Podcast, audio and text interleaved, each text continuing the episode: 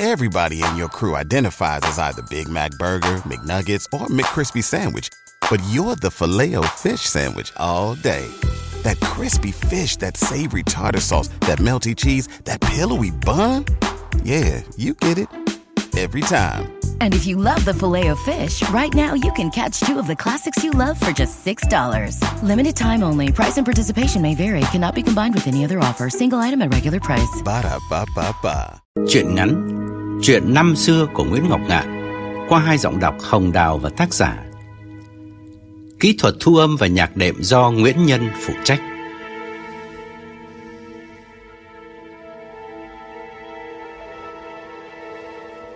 Thưa quý thính giả, Năm ngoái tháng 8 2006 Nhân chuyến lưu diễn ở một thành phố thuộc miền đông Hoa Kỳ, Tôi tình cờ gặp một bà cụ trong quán ăn Bà tiến lại chào tôi rồi khẩn khoản mời tôi về nhà, để nghe bà tâm sự, vì có những điều bức xúc chất chứa trong lòng mà bà muốn nói ra. Chuyện này đối với tôi rất bình thường, bởi từ ngày tôi cộng tác với Thúy Nga thực hiện hàng loạt băng đọc truyện, thì độc giả thường kể những mẩu chuyện về cuộc đời của họ và yêu cầu tôi viết lại. Đa số tôi đều không nhận lời, bởi chuyện của tôi là tiểu thuyết chứ không phải hồi ký. Riêng trường hợp bà cụ này thì tôi khó lòng mà từ khước được. Bởi bà tha thiết bảo tôi Tôi tôi xin ông độ một tiếng đồng hồ thôi. Tôi không kể cho ông được chuyện này thì tôi áy náy lắm. Mà con tôi thì bây giờ Nó ở bên kia thế giới. Tôi sửng sốt ngắt lời. Thế con cụ mất lâu chưa? Thưa thế này Nó bị tuyên án tù 30 năm. Nó đã đi được hơn nửa đoạn đường rồi Hy vọng là sắp được về, Vì là nhờ hạnh kiểm tốt. Chả hiểu tại sao, Bỗng dưng nó lại treo cổ nó tự tử. Nhà tù mới báo với tôi rồi Vào nhận xác nó về chôn. Bà sụt sùi nấc lên mãi, Làm mọi người trong quán cùng quay đầu nhìn lại. Tôi vội nói Vâng thế thì bà kể đầu đuôi câu chuyện cho tôi nghe đi. Quán lúc ấy khá đông khách, Lại thêm tiếng nhạc ồn ào, Nên bà rủ tôi ra hành lang ở đó có chiếc bàn trống khuất sau mấy chậu cây. Bà gọi cho tôi thêm ly cà phê rồi bắt đầu kể. Nhóm ấy gồm bốn đứa. Đứng đầu là Trần 24 tuổi. Gọi là băng đảng cũng không đúng hẳn. Bởi hoạt động của Trần và đồng bọn lúc đầu chỉ là ăn cắp vặt từ những tiệm tạp hóa. Thường thì ba đứa vào, một đứa lại quầy nói chuyện vớ vẩn với nhân viên bán hàng cốt để che mắt và đánh lạc hướng cho hai đứa kia nhét đồ vào túi rồi lẻn ra. Từ trại tị nạn mới qua định cư ở một thành phố nhỏ thuộc miền đông nước Mỹ, nhìn thứ gì cũng thấy lạ mắt, cũng thấy thèm thuồng mà lại muốn có ngay, không thích đi học, dù là học chữ hay học nghề. Nói chung, đứa nào cũng muốn đi đường tắt, nên chỉ còn cách trôm của người ta là gọn hơn cả. Bố mẹ Trần, ông bà Quyền, tuổi chưa đến 50, Lúc còn ở Hồng Kông hăng hái tham gia các sinh hoạt tôn giáo của đạo tin lành, siêng năng đọc kinh thánh, chỉ nhằm mục đích để được giáo hội sớm bảo lãnh đi định cư. Nhưng khi qua đến Mỹ thì hai ông bà lại tìm thấy niềm tin thật, tin vào Đức Chúa Trời như một định hướng cho tương lai đời sau. Ông bà sống rất đường hoàng minh bạch, chăm chỉ làm ăn và cầu nguyện, thậm chí còn giao giảng tin mừng cho người khác. Chỉ có điều tiếc là ông bà không theo sát Trần. Cho nên mới có chuyện ngược đời là cha mẹ thì ra sức làm điều thiện Mà con trai thì chuyên đi ăn trộm. Bà hàng xóm rất thân ở sát vách Thấy tội nghiệp bà Quyền Mới xa gần đưa đẩy. Thế à, cậu Trần nhà bà dạo này ra làm sao? À, đi làm hay là đi học? Bà Quyền thành thật đáp. Nhớn quá rồi, học hành gì nữa. Cháu nó vẫn đang đi làm Bà Quyền nói rất thật lòng vì Trần vắng nhà hoài, mà khi về đến nhà thì Trần ngoan lắm. Bà hàng xóm thì đoán chắc rằng mẹ muốn che đậy cho con, chứ ở thành phố này ai chả biết Trần là đứa lêu lỏng. Bà gợi ý. Này, tôi nghe bảo có cái hãng làm phụ tùng xe ô tô, vừa mới mở ngoài ô á, thông báo tuyển đến 200 công nhân mà chả cần chữ nghĩa gì cả. Người Việt mình nộp đơn đồng lắm, cai thợ cũng là người Việt. Mà bảo là họ giả tới 12 đồng một giờ. Mà thứ bảy chủ nhật à Overtime nữa. À, Sao bà không bảo cậu Trần đến đăng ký cho ấy? Bà muốn thì để tôi bảo với thằng Trung nhà tôi nó lấy đơn hộ cho nhá. Bà Quyền làm bộ hớn hở đáp. À, à, à thế, thế hả bà? À, Cảm ơn bà. Để, để, để tôi về tôi bảo cháu nhá. Bà nói cho bà kia vui thôi Chứ bà tin là Trần vẫn đang đi làm. Mà theo Trần thì lương rất khá. Việc gì phải xin chỗ khác Buổi tối trong bữa cơm chiều Bà bảo Trần Này bà Dung bà tưởng là con chưa có việc làm Nên bà mách cho mẹ biết là có cái hãng sản xuất phụ tùng ô tô Đang tuyển công nhân. Trần đáp cho xong chuyện. Con biết bạn con làm ở đấy thiếu gì Nhưng mà lương có bao nhiêu đâu. Bà Quyền an tâm gật đầu Và quả nhiên không nhắc đến nữa. Tiểu phú do cần Đại phú do trôm Trần chủ trương đi đường tắt Chứ lao động ngày 8 tiếng thì chẳng chán lắm. Ăn cắp vặt một thời gian chả đi đến đâu, Bởi những thứ lấy được toàn là bánh kẹo với đồ gia dụng vớ vẩn. Huống chi có hôm bị phát hiện, Chủ tiệm 7-Eleven hô hoán và rượt theo ra tận lề đường. Trần và đàn em phải chạy thục mạng vào hẻm mới thoát thân. Một hôm Trần họp đàn em lại, lên kế hoạch mới. Thằng Lũy cánh tay mặt của Trần, Từ ngày qua đây vẫn ôm mộng lớn. Làm sao để có chiếc xe hơi Sport, Cái tivi màn ảnh lớn, Và nhất là dàn máy hát stereo Thay thế cái cassette JVC cầm cảnh mang theo từ Hồng Kông. Lũy đề nghị theo dõi những gia đình khá giả, Chờ lúc cả nhà người ta đi làm, Cậy cửa vào khuân đồ đạc về. Công việc ấy Lũy hóm hình gọi là dọn nhà. Trần thấy ý kiến khá hay, Nhưng nhiều khê lắm, Bởi phải thuê xe truck để chở hàng. Trong bốn đứa chỉ mới có Trần và Đông đậu bằng lái. Một đứa nữa là Báo Mới có bằng thi viết, Còn đang thực tập, Chưa dám lái ra freeway. Báo bảo Trần, Thử một chuyến xem thế nào. Cứ thuê xe tải đi, tao lái cho. Trần vốn là đứa cọc cằn nóng nảy Và luôn miệng chửi tục. Hễ gặp tình huống hồi hộp Thì Trần như người điên, Mất hết bình tĩnh. Nghe Lũy đề xuất sáng kiến mới, Trần khinh khỉnh bảo Sợ máu gì mà không thử Nhưng tao đang tính xem mình nên dọn nhà ở khu nào Làm ăn lớn phải chọn mục tiêu cho đúng Nhà giàu mình mới dọn Chứ khiêng đồ đạc đã nặng mà chỉ lấy toàn thứ bèo thì chả bỏ. Lũy khui lon bia gật đầu đáp. Nhà giàu ở thành phố này thì chả chỗ nào bằng khu Mountain View. Tao có để ý mấy căn rồi. Ngồi bên Lũy là Đông. Gã là đứa duy nhất đang đi làm, dù chỉ là part-time phụ bếp cho một nhà hàng. Đông bị lôi kéo vào hoạt động của Trần, chẳng qua vì quen Trần từ trại tị nạn, cùng buôn lậu chung với nhau. Rồi sang đây lại mướn nhà ở chung hơn một năm nay. Đông có khiếu đặc biệt về ngoại ngữ, nên sang đây dù không đi học, mà vẫn rất mau giỏi tiếng Anh.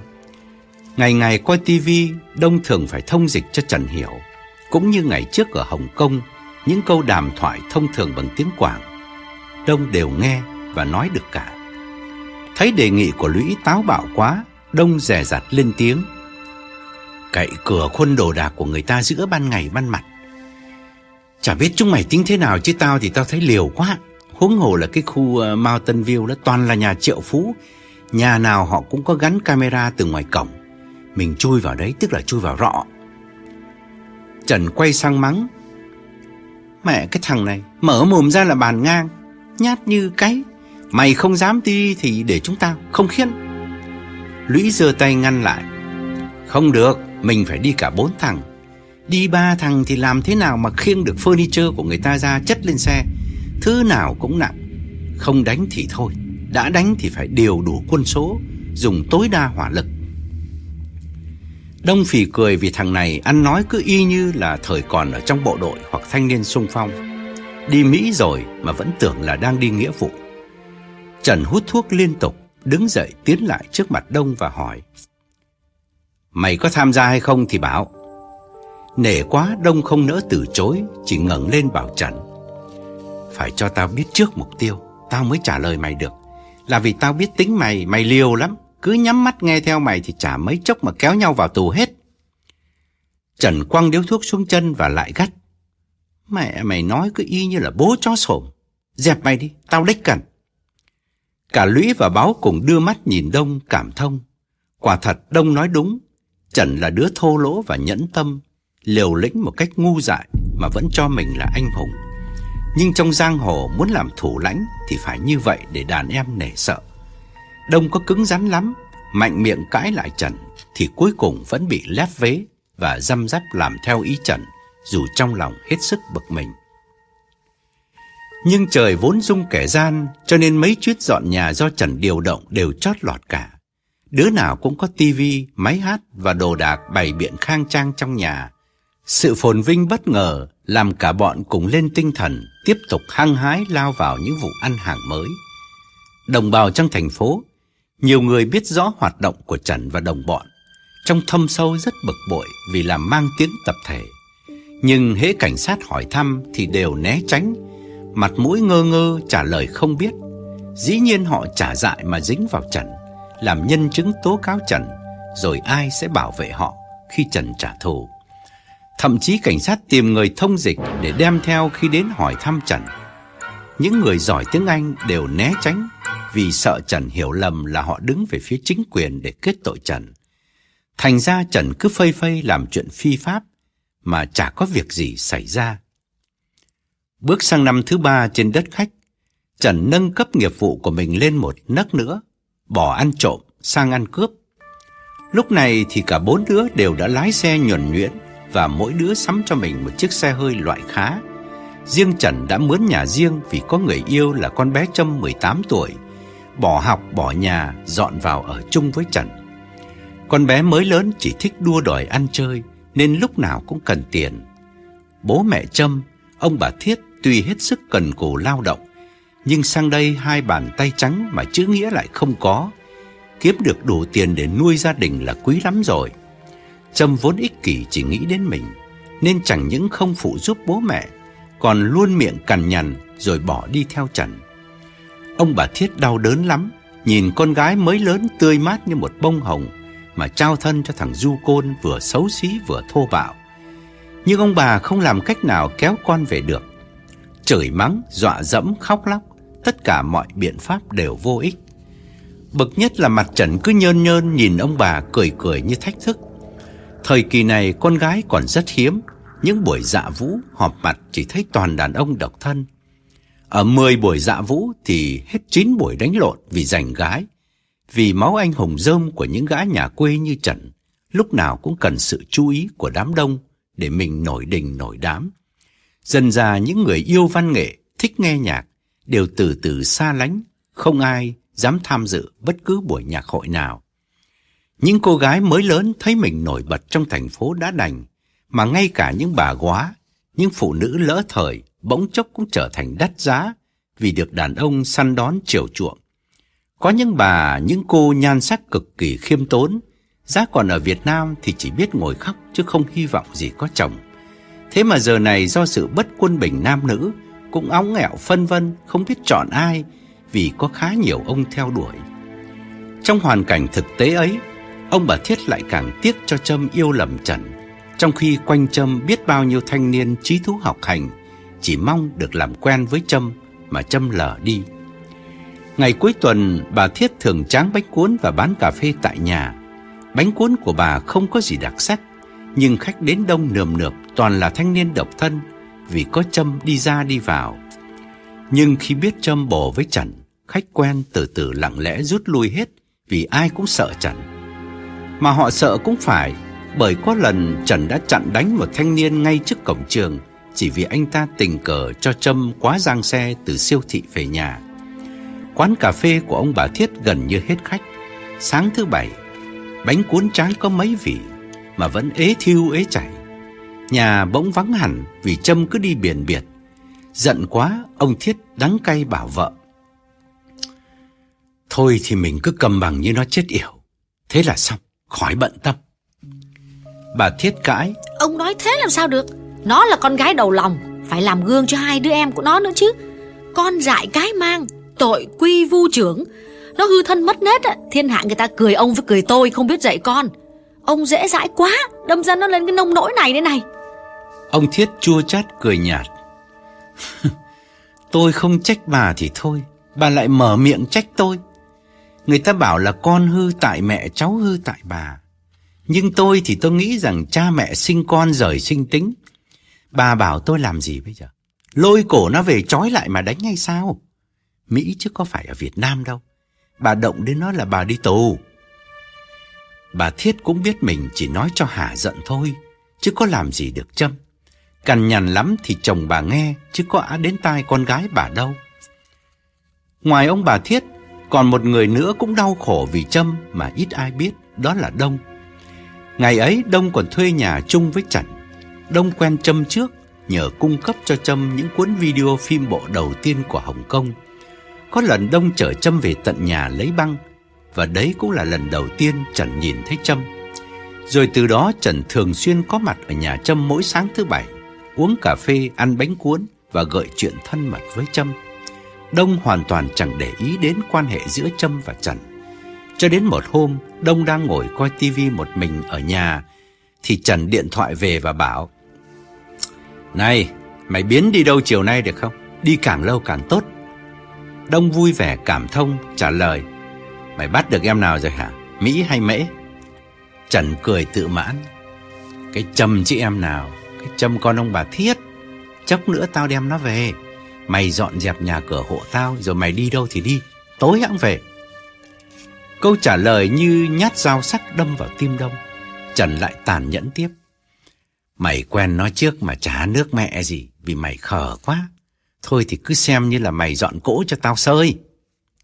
Đông lặng người bút nhói Và dây dứt mang nỗi sầu từ đó. Trần lúc này cũng đã mua được hai cây súng Một giữ cho mình Và một trao cho Lũy Để chuẩn bị lao vào những chuyến làm ăn lớn. Có súng, có người đẹp. Trần càng trở nên ngây ngang, mặt mũi lúc nào cũng toát ra vẻ tự tin coi trời bằng vung. Chả làm gì cả mà Trần vẫn có tiền xài rộng rãi, là vì ngoài nghề tay phải là ăn trộm, Trần còn nhận thêm vài nghề tay trái nữa, chẳng hạn như dàn cảnh đụng xe để lãnh tiền bồi thường, hoặc đốt nhà đốt tiệm dùm người khác để chủ nhân nhận tiền bảo hiểm rồi chia phần trăm cho Trần. Cộng đồng người Việt trong thành phố lúc ấy còn non trẻ lắm, nhất là về mặt kinh tế. Chưa có cơ sở thương mại nào đáng mặt để Trần xông vào ăn cướp. Cho nên việc chọn đối tượng chấn lột tương đối khó khăn bởi ít ai có tiền mặt. Tuy vậy, Trần cũng bỏ thì giờ theo dõi thật kỹ để tìm con mồi. Rồi một hôm, khoảng một giờ trưa, Trần lái xe đưa cả bọn đến trước tiệm vải hoa gấm. Gọi là tiệm vải nhưng thật ra chủ nhân bán nhiều mặt hàng và cung cấp nhiều dịch vụ khác nhau. Thời gian này giữa thập niên 80, dĩ nhiên nhà nước chưa mở cửa đón tiếp Việt Kiều, mà ngay cả việc gửi tiền cũng rất khó khăn, bởi người nhà chỉ được lãnh tiền Việt mà hối suất qua các cơ quan chính thức thường rất thấp. Đất nước sau 10 năm thống nhất thiếu mọi mặt hàng tiêu dùng, nên người hải ngoại thường đóng từng thùng đủ các loại quà gửi về để thân nhân đến đường Cô Giang đóng thuế rồi nhận lãnh. Tiệm hoa gấm chính là nơi cung cấp hàng hóa phục vụ nhu cầu ấy. Vải vóc, thuốc bổ, máy cassette, vân vân và hoa gấm đảm nhận luôn công việc gửi hàng về Việt Nam. Vì là cơ sở duy nhất trong thành phố nên chủ nhân rất mau giàu. Chính Trần cũng đã từng đến gửi tiền ở đây vài lần. Nhờ vậy gã biết rõ đường đi nước bước để hôm nay ra tay. Buổi trưa hôm ấy, Trần dừng xe trước cửa tiệm hoa gấm. Như đã bố trí trước, Gã để xe cứ tiếp tục nổ máy Nhưng giao tay lái cho đông Nhìn vào tiệm Thấy còn một người khách đứng ở quầy nói chuyện với bà chủ Trần kiên nhẫn bảo đàn em ngồi im trong xe Mấy phút sau khách vừa ra Trần xách xô nước ra lệnh tất cả đeo mask Mang găng tay rồi cùng hai đứa nữa mở cửa xe Lao nhanh vào tiệm Trần khép cửa chính Xoay tấm bìa vẽ chữ close ra phía ngoài Thằng báo chạy sâu vô trong, đứng chặn cánh cửa ăn thông ra kho hàng phía sau. Lũy thì theo sát bên Trần. Bà chủ tuổi gần 40, không ai biết tên thật bởi cứ quen gọi là bà Hoa Gấm. Một phần vì kêu theo tên tiệm, một phần vì bản thân bà lúc nào cũng ăn diện như gấm hoa. Bà đang ngồi ở quầy, hốt hoảng chố mắt nhìn, nhưng chưa kịp kêu, chưa kịp ấn nút chuông gọi nhân viên trong kho, thì Trần đã rút súng lục đập mạnh vào mặt bà khiến bà kêu lên một tiếng thất thanh rồi lảo đảo suýt té xuống sàn. Trần nắm cổ áo, chĩa súng vào mặt bà và nạt. Câm mồm, kêu một tiếng tao bắn bỏ mẹ. Bà chủ nhìn ba cái mặt nạ quái dị, kinh hoàng á khẩu. Mặt tái nhợt, nước mắt trào ra, toàn thân run lẩy bẩy vì lần đầu tiên trong đời bà bị cướp. Bà đưa bàn tay xoa bên má vừa bị sưng vù lên. chẩn nhấc cái xô ni lông đặt trên quầy ngay trước mặt bà. Trong đó gã đã đổ đầy nước pha xà bông và dầu nhớt. Gã nắm cổ tay trái của bà nhúng sâu vô xô nước rồi lôi ra tuột nhanh cái nhẫn hột xoàn. Sau đó gã lại nắm cổ tay phải của bà nhúng vào xô nước xà bông để tuột nốt cái vòng cẩm thạch. Gã bực bội vì hôm nay bà không đeo sợi dây chuyền có cây thánh giá nạm hột xoàn như gã vẫn thường thấy trên cổ bà. Gã ra lệnh cho bà mở ví, dốc ngược ra để lũy lượm hết tiền trong đó, rồi lại bắt bà mở ngăn tủ có bao nhiêu tiền khách nhờ chuyển về Việt Nam, lũy vơ sạch. Mọi chuyện diễn ra rất nhanh, chỉ trong khoảng 5 phút. Trần vẫy đàn em lao ra cửa, tháo mặt nạ chui nhanh vào xe và dục đông phóng đi.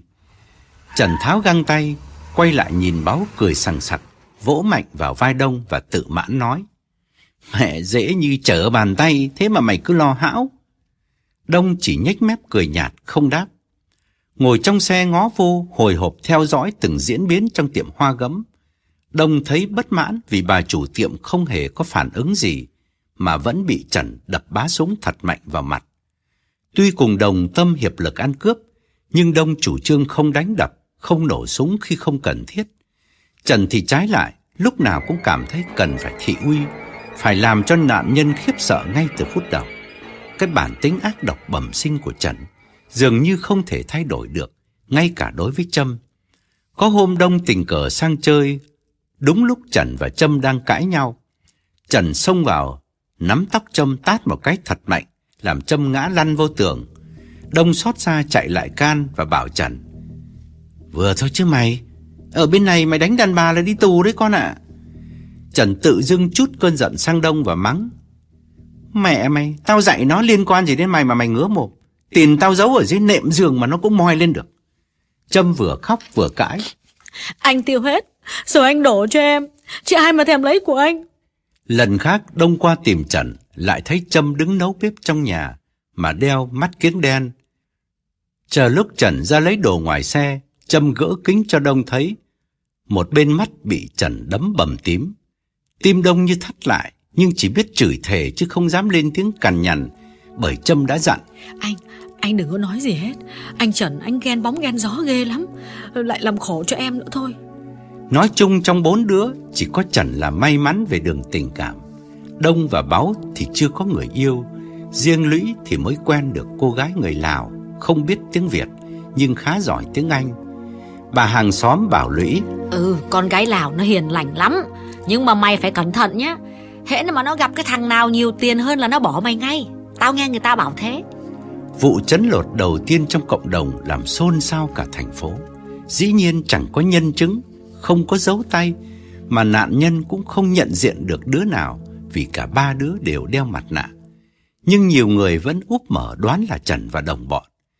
Cảnh sát Mỹ đến làm biên bản, cố gắng điều tra, nhưng rồi mọi chuyện đều chìm vào im lặng như mọi biến cố khác trong cộng đồng, bởi vì không bao giờ khui ra manh mối bởi cảnh sát Mỹ luôn than phiền là người Việt, thiếu hợp tác.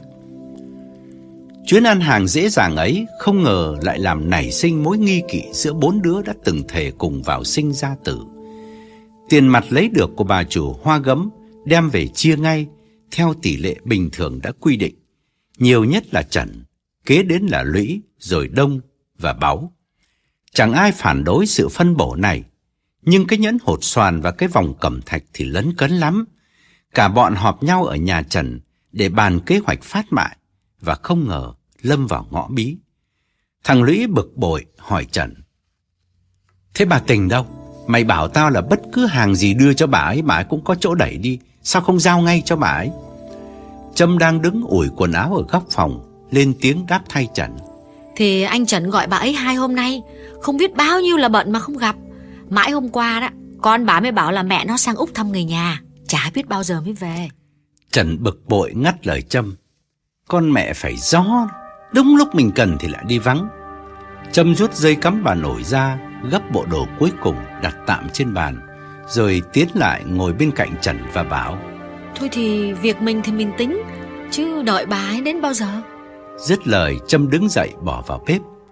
Thế là bốn đứa bắt đầu bàn vào chi tiết Và càng bàn thì càng thấy nhiêu khê Trước hết không thể bán nhẫn và vòng cho bất cứ tiệm vàng Việt Nam nào trong thành phố này được Bởi sẽ lộ ngay Mấy tờ báo địa phương cũng như đài truyền hình Đều đã tường thuật bản tin chấn lột tại tiệm vải hoa gấm giữa ban ngày Với chi tiết đầy đủ là bọn cướp vơ vét hết tiền mặt Cùng cái nhẫn hột xoàn và chiếc vòng cẩm thạch sau khi đã hành hung chủ nhân một cách tàn ác. Như thế thì làm sao đem bán được? Huống chi cả thành phố mới chỉ có hai tiệm nữ trang, mà tiệm nào cũng là chỗ quen biết của bà chủ hoa gấm, bởi bà là khách hàng quan trọng của họ.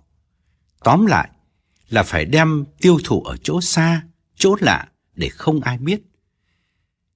Trần bảo, giao cho cái châm. Trâm từ trong buồng bước ra, nhìn mọi người gật đầu. Vâng, cứ giao cho em. Ờ, các anh đàn ông không có thạo bằng em đâu. Dứt lời, Trâm quay vào buồng vì đang dọn dẹp. Đông nhìn theo Trâm thở dài không nói. Đông vẫn mang mối hận tình âm ỉ vì Đông quen Trâm trước. Từng nhiều lần rủ Trâm đi chơi mà lần nào Trâm cũng từ chối, lấy cớ phải ở nhà phụ mẹ. Đông ngây ngô cứ tưởng Trâm là con gái nhà lành đứng đắn. Bất chợt một ngày Trần mang Trâm về ôm ấp ngay trong nhà của Đông. Nỗi đau đớn lớn lao quá, làm Đông trào nước mắt. Bởi vì so với Đông thì Trần thua hết về mọi mặt. Trần người gầy gò, mặt choắt, lúc nào cũng nhăn nhó. Cái duy nhất hơn người có lẽ chỉ là sự hung bạo liều lĩnh mà thôi. Đến với Trần một lần rồi thành thói quen, cứ vài ngày Trâm lại sang cho Trần ôm ấp. Dĩ nhiên mỗi lần như thế, Đông lại phải khăn gói ra đi để nhường hẳn cái giang sơn kín đáo này dành riêng cho Trần và Trâm. Đông thường lang thang ra phố, vừa lủi thủi bước đi, vừa hình dung giờ này hai đứa đang quằn quại với nhau trên giường. Cảnh tượng ấy hiện rõ trong trí đông làm gã muốn ngộp thở. Tiếc thay cây quế giữa rừng để cho thằng Mán, thằng Mường nó leo. Thật ra thì Đông cũng có hơn gì Trần đâu, nhưng ở đời ai chả chủ quan. Có hôm sau cuộc ái ân, Trâm vừa mặc quần áo vào thì Đông về. Trâm không hề thấy ngượng. Cô bình thản bảo Đông. anh Đông, lâu quá chả thấy anh ghé sang uh, ăn bánh cuốn. Uh, bố mà em cứ hỏi thăm anh mãi. Uh, thứ bảy này anh ghé chơi nhé. Đông chưa kịp đáp thì Trần cười cười bảo. Nó đến vì em chứ bánh cuốn mẹ em tráng dày như mò nang ăn chán bỏ mẹ. Từ ngày Trần có châm, Đông ít khi còn muốn đi chơi chung với Trần, mà chính Trần cũng chẳng còn tha thiết rủ Đông đi nữa, dù hai đứa vẫn ở chung nhà. Hai năm nay sống chung một nhà, hai đứa như hình với bóng, không rời nhau một bước. Ngoài những vụ làm ăn chung, Trần và Đông thường ghé quán pizza, hiệu cà phê, vô dạp hát và thậm chí xuống phố tìm gái giải sầu, thành một cặp bài trùng tưởng chẳng bao giờ tách rời được. Bây giờ thì có bóng giai nhân chen vào giữa, Mỗi khi Trần cặp kẻ bên châm vào quán giải khát hay đi dạo phố, chẳng những đông đau nhói nhìn theo, mà bao nhiêu thanh niên khác cũng nén tiếng thở dài, tiếc nuối. Ở nhà đông trở nên trầm lặng hơn và hơi một tí là bản gắt với Trần. Trần vốn là thằng phổi bò nên chả để ý, chả đặt câu hỏi tại sao dạo này thằng bạn mình đổi tích. Cho nên hễ đông gắt thì Trần lại gắt lớn hơn. Rút cục rồi đông vẫn phải nhịn. Đông thường đi lang thang một mình Tủi thân trách trời không cho Trâm Làm người yêu của Đông Ba tháng sau Một chiều Chủ nhật Trần đi phố về hăm hở bảo Đông Mày à, chuẩn bị dọn ra tìm chỗ nào ở tạm Cái Trâm nó sắp sang đây ở hẳn với tao Hay là mày sang ở với thằng Lũy nó cũng mới thuê nhà riêng Đông chết điếng trong lòng Gã nghĩ ngay đến bà Thiết Mẹ Trâm Hiền lành chất phác thường đánh giá con gái rất cao. Bà sẽ ra sao khi con gái bà bỏ nhà đi theo Trần? Đông tự an ủi rằng nỗi đau của bà Thiết chắc phải lớn gấp vạn lần nỗi buồn của Đông. Đông không hiểu được Trâm, hay đúng hơn không hiểu được đàn bà con gái. Có lẽ họ thích những loại người hung bạo như Trần, chỉ vì họ tưởng lầm như thế là anh hùng có khả năng che chở cho họ trong cuộc đời. Một lần Trâm phôn cho Trần nhưng chỉ có Đông ở nhà. Đông tò mò hỏi. Anh nghe nói em sắp sang ở đây với thằng Trần. Anh có lời chúc mừng. Trâm hồn nhiên đáp. Ủa, anh Đông đấy à? Vâng, chả là thế này. Em nhớn rồi mà bố mẹ em cổ lỗ quá, cứ mắng suốt à. Cãi lại một tiếng thì bảo là bất hiếu, bất dạy. Mẹ em thì dứt khoát là đòi mở thiệu ăn. Bắt em cứ ngồi tráng bánh cuốn á. Mà em nghĩ, chả nhẽ mình từ Việt Nam sang mà cứ ngồi cả ngày trong bếp đổ bánh cuốn. Em chán quá. Ờ, rồi nhân tiện, anh Trần rủ em về ở chung. Em dọn ra cho bố mẹ em đỡ ngứa mắt mà. Lời kể mộc mạc của Trâm làm Đông càng thấy mình ngu, đã bỏ lỡ cơ hội để Trâm lọt qua tay thằng Trần. Càng nghĩ Đông càng uất nghẹn và nỗi sầu này chẳng biết đến bao giờ mới phai nhạt được trong lòng Đông. Khi Trần và Trâm đã công khai sống như vợ chồng, nhiều lần cả bọn kéo nhau đến hội họp ở nhà Trần, Đông càng nhận ra là Trâm rất đoảng và vụng về. Vậy mà bây giờ Trần đòi giao hết chiến lợi phẩm cho Trâm để Trâm đem bán dùm. Lũy đưa mắt nhìn Đông rồi ưu tư bảo Trần. Cái Trâm nó biết mẹ gì mà giao cho nó. Trần mạnh miệng bênh vực. Nó là đàn bà không hơn mình à? Báo cũng tỏ vẻ ái ngại. Nhưng cái châm nó có tìm ra mối bán hàng hay không? Cái ấy mới là quan trọng. Nó còn bé, nó quen ai? Bán ở thành phố này thì không được rồi. Phải chịu khó đi xa. Tao đang cần tiền, tống đi được càng sớm thì càng tốt. Bấy giờ Đông mới góp ý. Thằng Báo nói đúng, cần nhất là cái châm nó phải kín mồm. Thứ hai là nó phải biết chỗ bán. Lỡ ngớ đi chào hàng để lộ ra là vào tù hết. Trần Trấn An. Cái ấy thì mày không phải dặn, tao đã bàn kỹ với nó lắm rồi. Tính đi tính lại một hồi, chẳng tìm ra phương án nào hay hơn. Cả bọn đành nhất trí trao công tác cho Trâm. Trâm lúc này đã làm hòa với bố mẹ. Nói cho đúng thì cha mẹ nào chả thương con. Giận thì giận, chứ ai nỡ tuyệt giao, cứt trâu để lâu hóa buồn. Chuyện gì dù chướng mắt đến đâu thì rồi thời gian cũng làm cho khuây khỏa. Trâm tuy vẫn ở với Trần, nhưng lâu lâu tạt về thăm nhà và ông bà Thiết đành chấp nhận chuyện đã rồi. Chỉ mong có ngày con hồi tâm dứt hẳn được Trần để làm lại cuộc đời. Hôm ấy Trâm về nhà ăn tối với bố mẹ và các em. Cô mới đậu bằng lái xe, nhưng chạy xe rất vững vàng, vì đi đâu Trần cũng bắt cô cầm tay lái. Gã nghĩ thể nào cũng có lúc Trâm phải đưa Trần đi ăn cướp. Bữa cơm gia đình đang diễn ra đầm ấm thì bà Thiết chợt khựng lại, chố mắt nhìn Trâm vì thấy cái nhẫn hột xoàn khá lớn trên ngón tay con gái. Bà không dành về kim cương lắm, nhưng đoán cái hột này phải đến 3 cara vì nó to lắm. Chẳng những bà chưa bao giờ nhìn thấy, mà bạn bè của bà cũng chưa có ai sắm nổi. Mấy hôm nay đi đâu cũng nghe thiên hạ xôn xao bản tán bản tin tiệm vải hoa gấm bị cướp sạch tiền. Bà chủ thì bị lột nhẫn hột xoàn và vòng cẩm thạch. Nghe thì cứ nghe nhưng bà Thiết chẳng bao giờ nghĩ đến Trần là thủ phạm, bởi việc ấy táo bạo quá. Bà vẫn biết Trần là thằng du đãng, nhưng bà đoán nó chỉ dám liên hệ đến những vụ ăn cắp vặt. Chứ ăn cướp, có súng giữa ban ngày thì bà chưa thể hình dung được. Giờ bỗng thấy con đeo cái nhẫn hột xoàn sáng loáng, lóng lánh dưới ánh đèn, lớn như hạt mắc. Làm bà giật mình thẳng thốt, đặt vội bát cơm xuống và hỏi. Ơ hay, ở đâu ra cái nhẫn kim cương to thế kia? Biết mình lỡ lời vì không nên hỏi chuyện này trước mặt các em Trâm, bà vội vàng đứng dậy, kéo Trâm vào buồng nói chuyện. Ông Thiết cũng đứng lên theo và bảo hai đứa em Trâm. Chúng mày cứ ngồi ăn đi, để bố mẹ vào nói chuyện với chị Trâm một lát. Rồi ông đi nhanh vào buồng, đầu óc hết sức hoang mang vì cũng vừa sực nhớ ra bản tin bà Hoa Gấm bị chấn lột. Thành phố này chưa có tờ báo tiếng Việt nào, nhưng bất cứ tin tức gì liên quan đến cộng đồng đều được lan truyền rất nhanh, nhất là những bản tin ghê gớm như vụ cướp tiệm vải Hoa Gấm. Thậm chí từ khi có bản tin ấy, không còn bà nào dám đeo nữ trang trên người nữa. Các business lớn nhỏ trong tập thể đều nặng chịu lo âu vì không ngờ tệ nạn chấn lột dám diễn ra trắng trợn như thế. Trong buồng châm ngồi ở mép giường, bà mẹ mặt hầm hầm đứng ngay trước mặt, sau lưng là ông Thiết.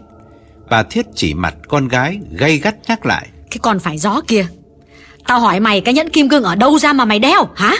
Trâm ú ớ chả biết nói sao. Ông Thiết nghiến răng lặp lại lời vợ. Mày lấy ở đâu? Nói ngay không tao vả vỡ mặt bây giờ. Trâm cố lấy lại bình tĩnh đáp. Ki- kim cương giả mà bố, có mấy chục à? Bà Thiết biết con nói dối nên tiếp tục tra vấn. Mấy chục bạc à? Tiền sư bố nhà mày. To bằng hột ngô thế kia mà mấy chục à? Mày mua ở đâu? Mày dẫn tao lại coi. Mấy chục bạc là tao mua vài cái. Ông Thiết cứng rắn đi vào kết luận. Thằng Trần nó cho mày có phải không? Trâm rất hối hận vì đáng lẽ phải giấu kín thì cô lại đeo nhẫn vào tay chỉ vì thấy nó quá đẹp và quá hợp với ngón tay búp măng trắng muốt của mình. Tuổi mới 19 có bao giờ dám mơ ước cái nhẫn kim cương lớn như thế này. Mê hột xoàn hình như là một bản năng trời sinh của phụ nữ. Bởi mỗi khi mang trên người, dù là chiếc nhẫn, đôi bông tai hay sợi dây chuyền, người đàn bà mang nó sẽ cảm thấy tự tin hơn gấp bội và có cảm tưởng thiên hạ. Ai cũng đang nhìn mình với lời trầm trồ khen ngợi. Trầm tuy mới lớn, nhưng cũng đã biết như thế, nên thay vì phải cất kỹ vì là đồ ăn cắp, cô nhịn không nổi mới lấy ra đeo. Bây giờ nghe bố vặn hỏi, cô đành nói. Ừ, à, anh anh Trần mua tặng con. Bà Thiết lặng người ngồi phịch xuống giường. Câu trả lời của Trâm chính là lời xác nhận Trần vừa cướp tiệm vải hoa gấm. Bà nhớ lại mới chiều hôm kia, bà đang đứng tưới chậu cây ở trước sân, thì bà hàng xóm từ trong nhà đi ra, vẫy tay gọi bà lại sát hàng rào và nghiêm trọng hỏi. Bà Thiết ơi, có nghe tin gì chưa? Bà Thiết buông cái bình ni lông xuống chân và chố mắt hỏi lại. Ờ, tin gì hả ba? Bà hàng xóm lấm lét nhìn quanh rồi hạ giọng nhỏ hẳn xuống và kể. Bà, bà có biết bà Thu không? Thu mà chủ hiệu vải hoa gấm vừa mới bị cướp ấy. Chúng nó bốn đứa nha, đeo mặt nạ xông vào. Một đứa thì nó ngồi ngoài xe. Rồi coi như là chúng nó đánh bà sưng cả mặt lên. Lấy hết tiền của khách. Rồi lại còn lột luôn cả cái nhẫn hột xoàn ba ca ra. Với lại cái vòng cẩm thạch nữa. Ghê quá. Bây giờ thời buổi này nó kinh quá. Giữa thanh thiên bạch nhật thế này. Bà Thiết lặng người một lúc rồi hỏi. À, tôi, tôi tôi tôi có xem tivi nói loáng thoáng. À, à, mà thế em cảnh sát nó có bắt được đứa nào chưa? À, họ họ có nghi thủ phạm là bọn nào không? Bà hàng xóm chỉ chờ bà thiết hỏi câu này để có dịp trả lời. Có bắt được đứa nào đâu? Nhưng mà này tôi nói nhá. Nhiều người người ta nghi là cái đám thằng trần ấy. Con chấm nhà bà ở với nó có ngày mang họa bà thiết nhăn mặt bực bội. Bà vẫn biết trần là đứa không ra gì từng có thành tích đánh lộn và ăn cắp vặt nhưng bà chưa thể tin là Trần đã đến mức tán tận lương tâm, cướp của và đánh đập người đồng hương như vậy. Chả hiểu sao bà hàng xóm lại đưa ra kết luận vội vã như thế. Cho đến bây giờ thì chính miệng châm khai ra. Bà không muốn tin cũng đành phải tin. Trần, thằng rể hờ của bà quả là thủ phạm. Mặt bà đanh lại, hai tay chống lạnh. Bà đưa mắt thoáng nhìn chồng rồi uất ức quay lại bảo Trâm. Mày bảo là thằng Trần mua cho mày à? Mua cái mã bố nhà mày. Thằng mất dậy nó lấy tiền đâu ra Mà nó mua cho mày cái nhẫn to thế hả? Nó bán nhà đi à? Mà làm gì có nhà mà bán? Mày mày có biết cái nhẫn này là của ai không? Của bà Hoa gấm chứ của ai? Nó chấn lột của người ta. Còn cái vòng cẩm thạch với một đống tiền nữa. Trời ơi, cái thằng Trần là cái ăn cướp của người ta, mày biết chưa? Mày đang sống với một cái thằng đầu trộm đuôi cướp, Làm ô nhục gia phong. Mày để báo chí Mỹ người ta đem ra chửi. Làm xấu hổ người Việt mày biết chưa? Bà Thiết ngừng lại để thở. Ông Thiết não nề tiếp lời vợ. Ôi, Nhà này hết phúc rồi con ơi. Muốn sống thì đem giả ngay cho thằng khốn nạn đấy Rồi cắt đứt mọi liên hệ với nó. Không thì vào tù đến nơi rồi. Chứ của gian tức là phạm tội đồng lõa Mày hiểu chưa? Đem giả lại ngay cho nó. Mày vào tù để bố mẹ mày, các em mày mang nhục hay sao?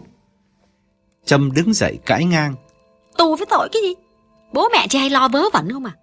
Dù anh Trần có lấy của người ta thì ai mà dám báo cảnh sát? Ai mà dám ra tòa làm chứng? Ông Thiết nhấn mạnh. Tao chứ ai? Tao sẽ báo cảnh sát. Tao không dung những quân mất dạy. Nước Mỹ cho chúng nó sang đây lập nghiệp để đi ăn cướp ư? Bà Thiết tiếp lời chồng. Ông cứ báo cảnh sát cho tôi Thả tống hết chúng nó vào tù để người ta dạy dỗ cho nó nên người. Nước mắt lưng chồng, Châm tháo nhẫn cất vào bóp, Rồi vùng vằng bỏ dở bữa cơm, Phóng xe về gặp Trần. Dù biết chắc sẽ không dám kể cho Trần nghe Những lời nhiếc móc của bố mẹ mình. Ông bà Thiết đứng trông theo, Lòng buồn vời vợi. Ông vốn là người tự trọng, Lúc nào cũng nhớ ơn nước Mỹ Và người Mỹ đã quá rộng lượng Đối với người Việt tị nạn. Kể cả đối với những người miền Bắc đã từng chống Mỹ cứu nước bao nhiêu năm trước khi vượt biển. Nên để bù lại, ông cố gắng lao động cần cù và sống cuộc đời thẳng thắn, mong cho con cái học hành đến nơi đến chốn. Một tuần sau, Trâm vẫn chưa tìm ra chỗ bán nhẫn và vòng. Trâm còn quá trẻ, bạn bè đâu có ai đủ sức mua. Mà có đi chăng nữa thì Trâm cũng chẳng dám chào hàng, bởi ai cũng biết đó là đồ ăn cướp. Cả bọn đều nóng lòng dục Trần, nhưng chính Trần cũng bồn chồn như lửa đốt. Đài truyền hình địa phương lại mới loan tin cảnh sát vẫn tiếp tục điều tra và kêu gọi ai biết được thủ phạm vụ cướp hoa gấm thì yêu cầu hợp tác với cảnh sát để quét sạch kẻ gian trong thành phố. Trần và đồng bọn lại càng lo, đi đâu cũng lấm lét nhìn quanh, đội nón lụp sụp trên đầu để ngụy trang vì sợ có kẻ theo dõi. Trâm bắt đầu thấy sợ, giữ khư khư hai thứ tăng và tội phạm ấy, thật là dại. Cho nên nhân có mặt đủ bọn, cô mang ra và bảo Em giả lại cho các anh đấy, chịu thôi, chả có ma nào thèm mua. Rồi cô để đại trên bàn, bỏ vào bếp để Trần và đồng bọn bàn tính. May quá sang tuần lễ thứ hai thì bà Tình từ Úc trở về. Bà xuất hiện lúc này thì đúng là vị cứu tinh của Trần. Vừa được tin bà về, Trần gọi điện thoại tới tấp nhưng bà không vội trả lời vì bà biết Trần đang rất cần bà. Mãi đến ngày thứ ba, bà mới nhấc phone và bảo Trần. à, chú Trần đấy à? Ừ thì tôi mới về. Giờ giấc chưa có quen thành ra buồn ngủ quá. Với lại bên Úc bây giờ mùa hè, nóng như lửa. Về đây toàn là tuyết, không khéo tôi là ốm mất. Khoan, chú Trần, gượm đã. Nói điện thoại không tiện. Muốn gì thì ờ, để coi. À, một tiếng đồng hồ nữa nhá. Chú ra cái hiệu McDonald đường chắc sân đấy. Đi một mình thôi nhá, gặp tôi. Trần mừng rỡ cảm ơn dối rít bà Tình lại thêm. Này, mang hàng ra cho tôi xem luôn nhá. Trần sung sướng gác phôn, thở phào nhẹ nhõm vì vừa chút được gánh nặng ngàn cân đeo trên vai suốt hai tuần lễ vừa qua. Trần ngả người trên sofa gác hai chân lên nhau. Trâm đang ủi quần áo, quay sang bảo Trần. Anh đi gặp bà Tình cho em đi với. Em nghe bảo bà ấy mánh mung giỏi lắm. Biết đâu em chả học lóm được cái gì hay. Trần đốt thuốc rồi đáp. Không được, bà ấy dặn chỉ gặp một mình anh thôi. Anh định đem thằng Lũy mà bà ấy còn không bằng lòng huống chi là em. Trâm thất vọng đứng yên. Trần ngồi một lúc rồi đứng dậy thay quần áo ra điểm hẹn. Bà Tình mới ngoài 40 khi còn ở Việt Nam từng là dân mánh mung chạy hàng lão luyện từ Bắc chí Nam. Sang Hồng Kông lại lao ra ngoài buôn bán, dành dụm được ít vốn riêng. Nhờ giáo hội tin lành bảo lãnh, gia đình bà cùng sang đây một lượt với khá đông đồng hương, trong đó có gia đình Trần và Đông. Bản tính bà rất sông sáo lại dày dạn thương trường, dần già bà quán xuyến mọi việc là lao động chủ lực mang lại thu nhập cho gia đình. Ông chồng đương nhiên trở thành người nội trợ thầm lặng, lo nấu nướng giặt giũ thay cho vợ. Nhưng không sao, ông rất hài lòng và chả bao giờ thắc mắc về việc bà vợ đi sớm về khuya, vì ông vẫn tin rằng vợ ông không có nhan sắc, có bỏ ra đường cả tháng chắc cũng chả ai tán tỉnh. Gặp Trần ở tiệm McDonald, bà Tình ân cần hỏi. Này, có hàng đặc biệt hay sao mà cuống lên thế? Trần gật đầu đon đả. Chị đi lâu quá em đợi mãi. Vâng, có hàng chiến nên mới dám phiền đến chị. Chị giúp em đẩy đi càng nhanh càng tốt. Em đang cần tiền. Bà Tình cầm miếng chicken nugget hứng hở đưa lên miệng cắn. Dĩ nhiên bà cũng biết Trần mới chất lột của chủ tiệm, hoa gấm, cái nhẫn và cái vòng. Vì vừa ở Úc về trưa hôm kia, bà đã được nghe báo cáo ngay. Nhưng bà phải lờ đi, làm bộ như chưa hề biết bản tin ấy. Bà bảo, Ừ thì chả cần tiền thì cũng phải tống đi chứ Giữ làm gì trong nhà mấy cái thứ đó Ngộ nhỡ rủi ro thì, thì... À, Mà thôi đâu đưa đưa đưa xem nào Trần ngơ ngác hỏi lại, đưa ở đây à? Bà Tình thản nhiên đáp, Toàn Mỹ không mà ai mà thèm để ý đâu mà lo Đưa đây Trần lấm lét nhìn quanh rồi moi túi quần lôi ra cái bao vải nhỏ, trong đó đựng chiếc vòng cẩm thạch và cái nhẫn hột xoàn. Bà Tình lau tay vào tờ giấy Kleenex rồi lấy chiếc nhẫn ra, nhìn thoáng, gật gù bảo. Ừ, dễ đến 3 kaza đấy Hàng này thì quý thật Trần hồi hộp hỏi, chị là dân trong nghề, chị áng chừng được bao nhiêu? Cái nhẫn ba carat thôi, chưa nói cái vòng. Bà Tình cất nhẫn vào bao và đáp, Ừ thì còn tùy chứ Nước gì mới được chứ. Mỗi thứ mỗi giá khác nhau. Nếu mà nước tốt á Chẳng hạn như y thì có thể đến là 6 hoặc 7 nghìn một ca da. Trần thở phào nhẹ nhõm. Cứ tính giá bèo nhất thì cái nhẫn cũng phải được hơn vạn bạc. Lại còn cái vòng nữa. Nếu tổng số được 20 nghìn Chia mỗi đứa 5 nghìn là vừa đẹp. Vào thời điểm này 20 nghìn là một món tiền khá lớn Bởi lương tối thiểu của công nhân chỉ có 4 đô một giờ. Trần hài lòng trao nhẫn và vòng cho bà Tình Và cẩn thận dặn thêm một câu. Nhanh lên ngang chị Em sốt ruột lắm. Gã cầm sâu chìa khóa đứng dậy. Bà Tình tiếp tục ngồi ăn Gật đầu bảo. Biết rồi thôi chú đi đi Có gì tôi gọi điện thoại cho chú ngay. Trần nghiêm mặt nhắc. Chị có gọi cho em Thì tuyệt đối đừng nói gì trong điện thoại. Cứ hẹn gặp là tốt nhất Cẩn tắc vô ái náy. Bà Tình hiểu ý Trần. Bà cũng sợ cảnh sát nghi ngờ Nghe lén điện thoại của bà Nên bà và Trần đều vào tù như chơi. Thời này chưa có cell phone Bởi vậy khi nói chuyện giao dịch hàng hóa Nhất là hàng lậu, hàng gian Bà thường chạy ra ngã tư Dùng điện thoại công cộng.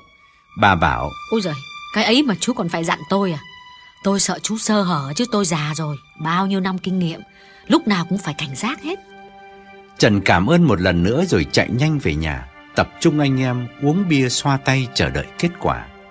Trâm từ trong buồng bước ra Biết Trần có tin vui nên hân hoan bảo Bây giờ các anh thích ăn cái món gì em nấu nè? Trần đang vui nên nói đùa Em cho ăn cái gì mà chả được. Chứ bảo chọn món nào anh thì anh chịu thôi Vì món nào em nấu cũng xoàng cả. Trâm vùng vằng nói Đã thế thì em không nấu nữa Cho các anh uống bia xuông Tuy nói vậy, nhưng Trâm cũng vào bếp mở tủ lạnh, Lấy con gà ra, Làm món gà xào xả ớt Mà cô mới học được. Trần thích lắm. Sang đây quen biết nhiều, Tiệc tùng thường xuyên, Trần mới phát hiện được một điều lý thú là Những món ăn ở miền Nam Đa số đều phong phú hơn, Ngon miệng hơn món ăn miền Bắc. Lý do giản dị là vì miền Nam giàu hơn miền Bắc gấp bội. Có thể nói miền Nam nhiều món ăn chơi, Còn đất Bắc thì chỉ toàn món ăn thật. Vì có dư giả gì mà đòi ăn chơi. Có lần Trần gật gù khen Uống bia mà có thức nhắm là gà xào xả ớt thì không có gì bằng. Trâm vui vẻ bảo Nhưng mà cũng chưa bằng cá lóc hấp muối. Ngoài bác mình á, cá quả chỉ dám kho mặn để ăn dần. Chứ ai mà dám đem nướng rồi cuộn bánh đa ăn chơi như trong Nam. Ngon cực kỳ anh ơi. Nhưng mà sang đây thì hết cái món đó rồi. Vì cá đông lạnh thì nó tanh lắm Nuốt không có trôi. Thế là hôm ấy để chờ kết quả của bà Tình Cả bọn liên hoan vui như Tết Rồi luôn luôn kết thúc bằng một canh bạc Cho nên có những chuyến làm ăn kể cận nguy hiểm Nhưng chưa kịp chia tiền Thì phần tiền của mình đã bay hết sang túi đứa khác những buổi họp mặt ở nhà Trần có châm bên cạnh lăng xăng nấu nướng, luôn luôn gợi nỗi buồn sâu thẳm trong lòng đông. Gã cứ nhìn khuôn mặt xám ngắt của Trần rồi lại liếc sang nét mặt rạng rỡ tươi như hoa của Trâm mà thấy tim mình thắt lại bởi chẳng hiểu sao Trâm có thể yêu được thằng bạn thô bạo và tầm thường như thế. Rõ ràng, ông trời so đôi đũa lệch. Cái ghê gớm hơn nữa là khi Trâm đã lỡ yêu Trần thì phải theo đến cùng, không thể dứt ra được. Trần có thể bỏ được Trâm Chứ Trâm không thể bỏ được Trần Bởi Trần rất liều Tự ái sẽ làm gã nổi điên Và có thể giết Trâm Càng nghĩ, Đông càng thấy bế tắc cho Trâm. Đông nhớ có lần Trần từng cao ngạo lên mặt dạy đời, Chê Đông không đủ sức quyến rũ phái nữ. Trần vỗ ngược bảo, Đàn bà con gái nó mê những thằng đàn ông như tao Vì nó thấy tao đáng mặt anh hồng. Còn mày nửa nạc nửa mỡ, Ngô trả ra ngô, Khoai trả ra khoai, Nó xem thường là phải Mày phải nhìn tao đây mà rút kinh nghiệm. Đông uất nghẹn nhưng đành ngồi im. Tiểu nhân gặp vận may Cứ tưởng mình có tài Được ăn, được nói Được gói mang về là vậy Trần đã cướp người yêu của Đông Lại còn tỏ ra khinh Đông Mối hận này có ngày sẽ phải trả Thời gian trôi qua quá chậm Hai hôm sau bà Tình mới gọi cho Trần Và đổi điểm hẹn ở tiệm Dairy Queen. Vừa gặp Trần, bà buồn bã nhập đề ngay. Này, hàng dởm chứ không phải hàng chiến. Trần chố mắt ngơ ngác hỏi lại. Hàng dởm là thế nào? Chả nhẽ là kim cương giả? Không, hột xoàn thì thật chứ không phải giả. Nhưng mà nước hát thấp lắm. Đã thế lại vừa bọt lại vừa than nữa. tôi sang tận bên New York á Đem đến mấy chỗ quen Chả ai buồn lấy Trần thư người thất vọng Không ngờ con mẹ chủ tiệm hoa gấm nổi tiếng là giàu sang Mà lại xài đồ rẻ tiền như vậy Khá lâu Trần mới nói Thế còn cái vòng cẩm thạch thì sao Thì cái vòng thì đẹp thật đấy. Lên nước tốt lắm Nhưng mà nó lại có vết nứt. Đeo vào cổ tay mà không cẩn thận Thì thế nào cũng có ngày vỡ tan tành. Người ta kiêng Sợ đánh vỡ vòng thì xui xẻo Nên chả ai muốn mua. Nhiều người lại còn bảo vòng đứt Cho không người ta còn không lấy vì sợ xui. Trần buột miệng chửi bà hoa gấm. Bà tình nhìn gã tội nghiệp nói Nhưng mà thôi thì đằng nào thì cũng lỡ rồi Giữ trong nhà không nên Mà để cho cái châm nó đeo thì lại càng nguy hiểm hơn Vì thế nào cũng lộ. Tôi bàn thế này Mai tôi chịu khó đi chuyến nữa Bán được giá nào thì bán đại Có còn hơn không? Bận này là tôi bán hộ chú nhá Không có lấy tiền công đấy. Trần nôn nóng hỏi Nhưng chị áng chừng được bao nhiêu Cả hai thứ tất cả được bao nhiêu? Giỏi lắm thì 5 nghìn Nhưng mà như thế là cũng được lắm rồi. Thời buổi gạo trâu củi quế mà ai cho chú 5 nghìn? Trần lặng người ngồi yên Bà tình thêm. Hay là thôi, thôi thì ờ, chú chú cầm về cả hai thứ đi. Hỏi thăm chỗ khác xem sao. Được giá cao hơn thì mình cứ tống đi. Ừ, Chứ tôi thì tôi tôi hết nói hết lời rồi. Người ta chỉ giả có thế thôi. Trần thở dài buông xuôi. Đành vậy chứ biết làm sao. Năm nghìn thì nói thật với chị là trả bỏ Chị cố nài thêm cho em được đồng nào hay đồng đấy Chị em mình còn làm ăn với nhau nhiều mà Em không có để chị thiệt thòi đâu. Bà tình đứng dậy cười nhẹ. Cái ấy thì chú chả phải dặn. Tôi buôn bán với chú từ bên Hồng Kông Thì chú còn lạ gì tính tôi. Nói cái gì là có cái ấy. Thôi tôi về nhé. Sáng mai tôi còn đi New York sớm. Tối mai tôi gặp lại chú nhé. Trần Toan quay đi Thì bà lại ngoắc tay gọi Trần lại gần và nói nhỏ có cái hiệu sửa ô tô tên là Sunny Body Shop. Ở cái đường số 8 ấy Thằng chủ người Phi tên là Marcos Marco gì đấy. Mà bất cứ cái ô tô hiệu gì mang đến đây Nó bằng lòng mua lại ngay. Xe càng mới càng tốt. Tôi nói vậy Chú hiểu rồi chứ gì? Trần biết là bà tình xối mình đi ăn cắp xe hơi Gã gật đầu. Vâng em hiểu. À, Chúng nó sẽ tháo tung ra để bán đồ phụ tùng chứ gì. Bà tình lại thêm. Thì chú cứ đem lại xe lại đấy. Nhớ nói là tôi giới thiệu nhá. Nó mới nhận. Tại nó cũng sợ cảnh sát gài người. Chứ cứ bảo với thằng chủ Chú là người nhà của Tina. Trần cảm động cảm ơn rồi ra về. Ở nhà Trâm đang xem phim Hồng Kông. Bộ phim dài ỷ thiên đổ long đao mà cô vô cùng say mê Vì có lần đông khen Trâm giống tài tử Lê Mỹ Nhàn đóng vai Triệu Minh Nghe tiếng xe chạy vào sân Nhìn thấy Trần về Trâm vội tắt video Bước nhanh ra mở cửa và hồi hộp hỏi ngay. Xong cả rồi anh hả? Họ giả được bao nhiêu anh? Trần cầm sâu chìa khóa đi thẳng vào phòng khách Ngồi phịch xuống sofa và uể oải đáp. Năm nghìn. Trâm thất vọng kêu lên. Trời ơi Cả hai thứ mà chỉ có 5 nghìn thôi à Ít thế. Trần tựa đầu ra thành ghế dáng điệu mệt mỏi không nói gì Trâm đến ngồi xuống bên cạnh và chép miệng bảo. 5 ngàn thì bèo quá anh nhỉ? Giá mà mình có tiền Mình mua lại chả cần bán cho ai. Em thích cái nhẫn nó quá. Trần tội nghiệp bảo Từ từ còn nhiều dịp. Cái này to thật nhưng không phải là hàng tốt. Trâm đoán là Trần làm bộ chê để an ủi cô Vì Trần không có tiền. Cô cảm động ngả đầu vào vai Trần và nhắm mắt lại. Đúng hẹn Tối hôm sau khoảng 9 giờ Bà Tình mang tiền đến giao cho Trần Ở nhà hàng tàu King Dynasty. Theo giá bà đã ước tính trước là 5 ngàn. Bà dúi thêm cho Trần 500 đô Ngầm hiểu với nhau rằng Món tiền 500 này là bonus Dành riêng cho Trần Không cần chia cho mấy đứa kia. Bà bảo Đáng nhẽ đây là tiền công của tôi Nhưng tôi biếu chú. Rồi bà đứng dậy Làm bộ mệt mỏi nói Ôi trời ơi Cái freeway hôm nay nó kẹt xe quá từ New York về đây mất cả nửa ngày Ngồi mãi trong xe vừa nhức đầu vừa buồn ngủ. Trần nhìn bà tỏ lòng biết ơn nói Vâng Thôi thế thì chị về nghỉ đi. Có hàng gì mới thì em lại nhờ chị.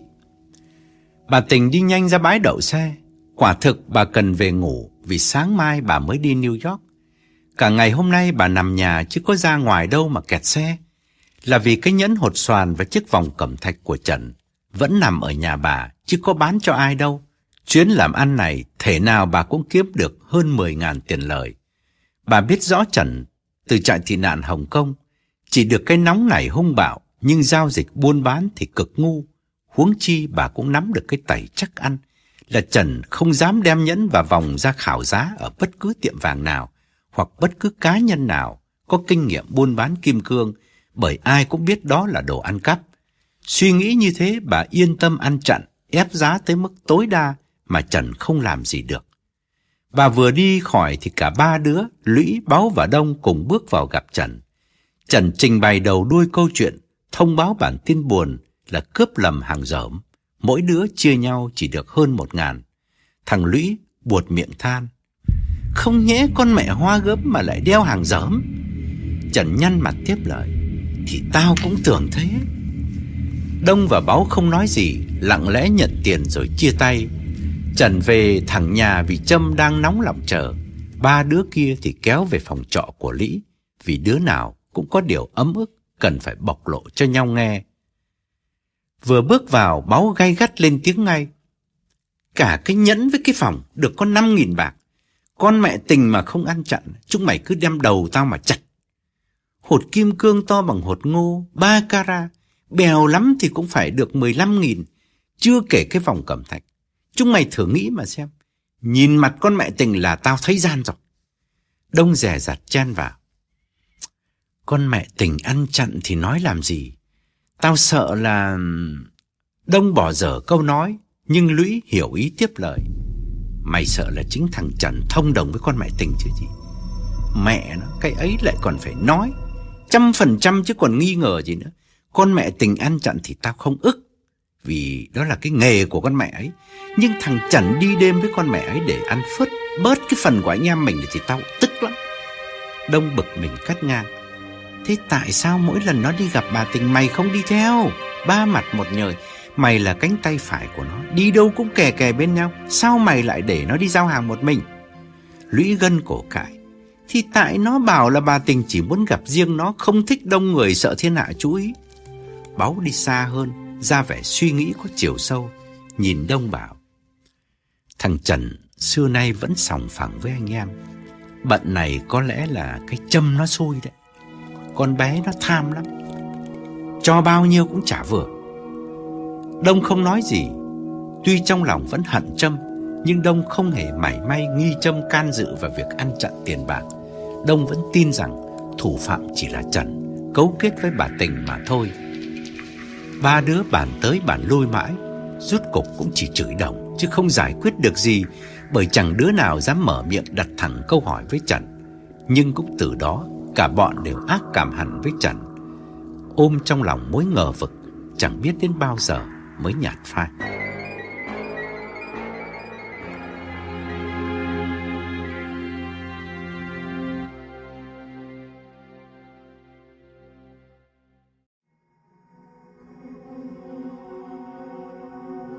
Những ngày hè qua đi, mùa đông tới sớm hơn mọi năm. Các tiểu bang miền Đông từ New York, Virginia sang Michigan, Illinois, tuyết bắt đầu rơi trắng xóa ngay từ tháng 10. Suốt mấy tháng trời, cả bọn không có mối hàng nào lớn, ngoại trừ ăn cắp xe hơi, giao cho hiệu body shop mà bà Tình giới thiệu. Thu nhập của cả bốn đứa xuống rất thấp, có khi có, có khi không. Lâu lâu phải về nhà bố mẹ ăn ké hoặc tìm cách moi tiền của gia đình. Thấy Trần cứ đi ra đi vào Suốt ngày mặt mũi nhăn nhó Trâm sốt ruột bảo Thôi để em đi tìm việc gì làm tạm vậy. Lương ít một tí nhưng mà cũng có đồng ra đồng vào. Trần gật đầu không nói gì Trâm liền phóng xe ra khu phố Việt Nam. Gọi là phố Việt Nam nhưng thật ra chỉ mới có vài tiệm ăn Một siêu thị nhỏ, một tiệm pizza, hai quán cà phê và tiệm tạp hóa Bán đủ thứ kể cả sách báo, băng nhạc Bày ra bên cạnh cá khô và nước mắm Trâm ghé quán Đồng Nai, nhà hàng đầu tiên nấu hủ tiếu Mỹ Tho, ngỏ ý xin làm waitress. Bà chủ vốn là chỗ quen biết với bố mẹ Trâm, cũng muốn mướn Trâm để câu khách bởi cô rất xinh xắn. Nhưng vì biết Trâm là người tình của Trần nên bà ngại lắm. Quán đang đông, thu nhập đều đặn. Chỉ sợ có ngày Trâm làm nội ứng cho Trần tống tiền bà. Mà hất hủi Trâm thì bà cũng sợ, bởi bà đã nghe danh Trần từ lâu. Bà đưa Trâm lại cái bàn trống và ân cần tiếp chuyện. Bà bảo, Ngồi đi con, ăn gì không? Hủ tiếu nghe. Lâu rồi không thấy ba má ghé gì hết trơn à Ba má khỏe không con? Trâm đáp, Dạ, cảm ơn bác hỏi thăm. Bố mẹ cháu vẫn thường. Ờ, cháu nghe bảo bác ờ, đang đang đang cần người chạy bàn phải không ạ? bà chủ cắt ngang. Trời đất ơi, mướn con thì đâu có để chạy bàn nó uổng lắm. Đẹp như con vậy á, phải đứng ở trong cái quầy tính tiền cho bác á. Nhưng mà có điều à, hiện giờ bác à, bác chưa cần. À, bị con xin đi nhà bác á, nó đi nghỉ hè. À, chừng nào nó nhập học lại á, bác cần á, bác phone con liền ngang. Trâm thất vọng từ giã quán Đồng Nai, ghé mấy tiệm nữa nhưng đều bị từ chối. Cô lại đành lùi thủi quay về chịu đựng tiếp những nhăn nhó của Trần. Đã thế, chuyện ngờ vực chả hiểu làm sao lại đến tai Trần. Làm gã đùng đùng nổi cơn thịnh nộ vì oan ức. Gã gọi ba đứa đến rồi bất chợt nắm cổ áo đông, nghiến răng gạo lên. Mẹ mày, tiên sư bố mày, mày nghi tao ăn thông với con mẹ tình phải không? Ông nói cho chúng mày biết, ông là thằng biết chơi. Có tình có lý chứ không phải hạng người nhỏ nhen như chúng mày đâu. Cả báo và lũy đều xông vào can bằng những lời lẽ vu vơ cốt để xoa dịu Trần. Vì đứa nào cũng biết Trần nóng tính mà lại có súng trong người, sẵn sàng làm ẩu. Trần buông đông ra và bảo, ông thề với chúng mày, ông mà ăn gian của chúng mày một đồng cả nhà ông chết. Trâm đứng bên cạnh lên tiếng bênh vực Trần. Có, có em làm chứng nè Bà tình giả cho anh Trần trước sau chỉ có 5 nghìn thôi Các anh không tin thì cứ việc kéo nhau đến gặp bà ấy mà hỏi cho cho ra nhẽ Em thấy không nên có cái gì để vướng mắc trong lòng hết Em nói thật đấy Lũy thay mặt ba đứa phân trần với Trần. Mày không ăn chặn của anh em thì thôi chứ việc gì phải thầy Nói thật, nghi thì cả ba đứa chúng tao cùng nghi.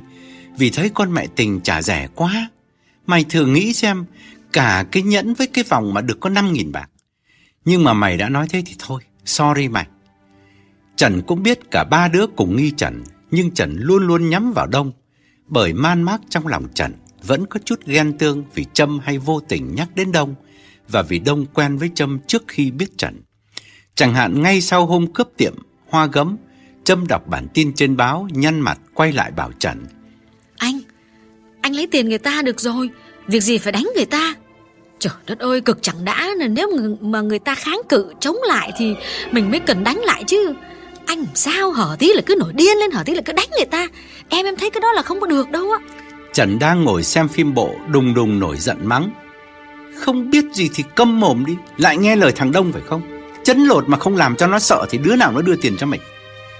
Trâm để ý thấy hễ bất cứ điều gì Trâm nói trái ý Trần, Trần đều cho là Trâm nghe lời Đông, mặc dù Trâm có bao giờ liên lạc với Đông đâu. Đi sát bên cạnh Trần, Lũy cũng mơ hồ cảm thấy giữa Trần và Đông có cái gì lấn cấn, và điều đó làm Lũy rất lo, bởi Lũy chỉ sợ nội bộ đổ vỡ vì một đứa con gái. Trong cả bọn thì Đông vốn là đứa có suy tính kỹ lưỡng, bàn định kế hoạch đâu ra đấy, bù đắp cho sự nông cạn của Trần. Lũy lấy hai chai bia, trao cho Trần và Đông để giảng hòa. Thôi bỏ chuyện ấy đi, không nhắc đến nữa, lên kế hoạch mới. Trần nguôi giận ngồi xuống ghế cầm bia tu ẩn ực. Mọi chuyện lại đâu vào đấy, vì tất cả đều cần có nhau để mà sống. Đông hận lắm, bởi Đông vẫn đinh ninh là Trần thỏa hiệp với bà Tình. Khi đã vào sinh ra tử với nhau, mà còn dối gạt nhau thì không thể cộng tác lâu dài được. Nhưng dĩ nhiên Đông phải nhịn, vì tính Trần rất liều lĩnh, nhất là khi có súng. Đông đã có kế hoạch mới cho tương lai của mình. Có lẽ chỉ nay mai sẽ giã từ các hoạt động của Trần. Là vì Đông vừa liên lạc được một thằng bạn bên Canada rủ gã sang đi chở thuốc lá lậu từ tỉnh này sang tỉnh khác. Thuốc lá có người lấy thẳng từ kho hàng sản xuất, chất đầy lên xe truck. Đông chỉ việc lái đến điểm hẹn, thường là một trạm xăng nào đó trên xa lộ, giao nguyên xe cho người ta và nhận tiền công hậu hĩnh. Làm ăn kiểu này tuy có nguy hiểm nhưng không phải chấn lột, không phải đánh đập ai. Và lại lấy của nhà giàu dù sao cũng đỡ áy náy hơn. Đông đang đếm từng ngày chờ thằng bạn bên kia biên giới gọi một tiếng là ra đi. Điều này dĩ nhiên gã không muốn cho ai biết, nhất là Trần. Vì một là Trần sẽ ngăn cản, hai là Trần sẽ đòi đi theo. Cả hai đều bất lợi cho Đông, bởi Đông không còn muốn làm ăn chung với Trần nữa. Có đêm nằm nghĩ, Đông đã lãng mạn nghĩ đến việc rủ Trâm sang bên ấy với Đông, nhưng gã lại gạt đi ngay vì biết đó chỉ là giấc mơ hoang đường. Tháng sau, Đông sắp sửa lên đường thì thằng bạn bên Canada bị bắt khi chở thuốc từ Ottawa sang Calgary. Đường dây chuyển hàng bị động ổ phải ngưng lại chờ tình hình lắng động. Đông buồn vời vợi vì muốn dứt bỏ Trần, mà chắc duyên nợ chưa xong nên đành phải nán lại chờ thời. Cuối tháng 11, gần đến ngày lễ Thanksgiving, Trần triệu tập buổi họp tại nhà để bàn kế hoạch mới là cướp nhà hàng tàu Queen Noodles, một tiệm ăn rất đông khách nằm trên con phố tương đối vắng vẻ.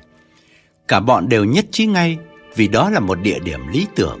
Hơn thế nữa, một thằng bạn của Trần dạo trước từng phụ bếp cho restaurant này đã kể cho Trần nghe rõ mọi sinh hoạt trong quán. Đông cầm chai bia, đứng dậy hăng hái góp ý. Tao làm nhà hàng tao biết, thứ năm là ngày lễ tạ ơn, nhưng hiệu ăn không đông khách lắm, vì nhiều gia đình làm tiệc ăn thịt gà Tây ở nhà, thứ bảy mới là đông khách, thu nhập mới nhiều. Mình nên hành quân vào thứ bảy.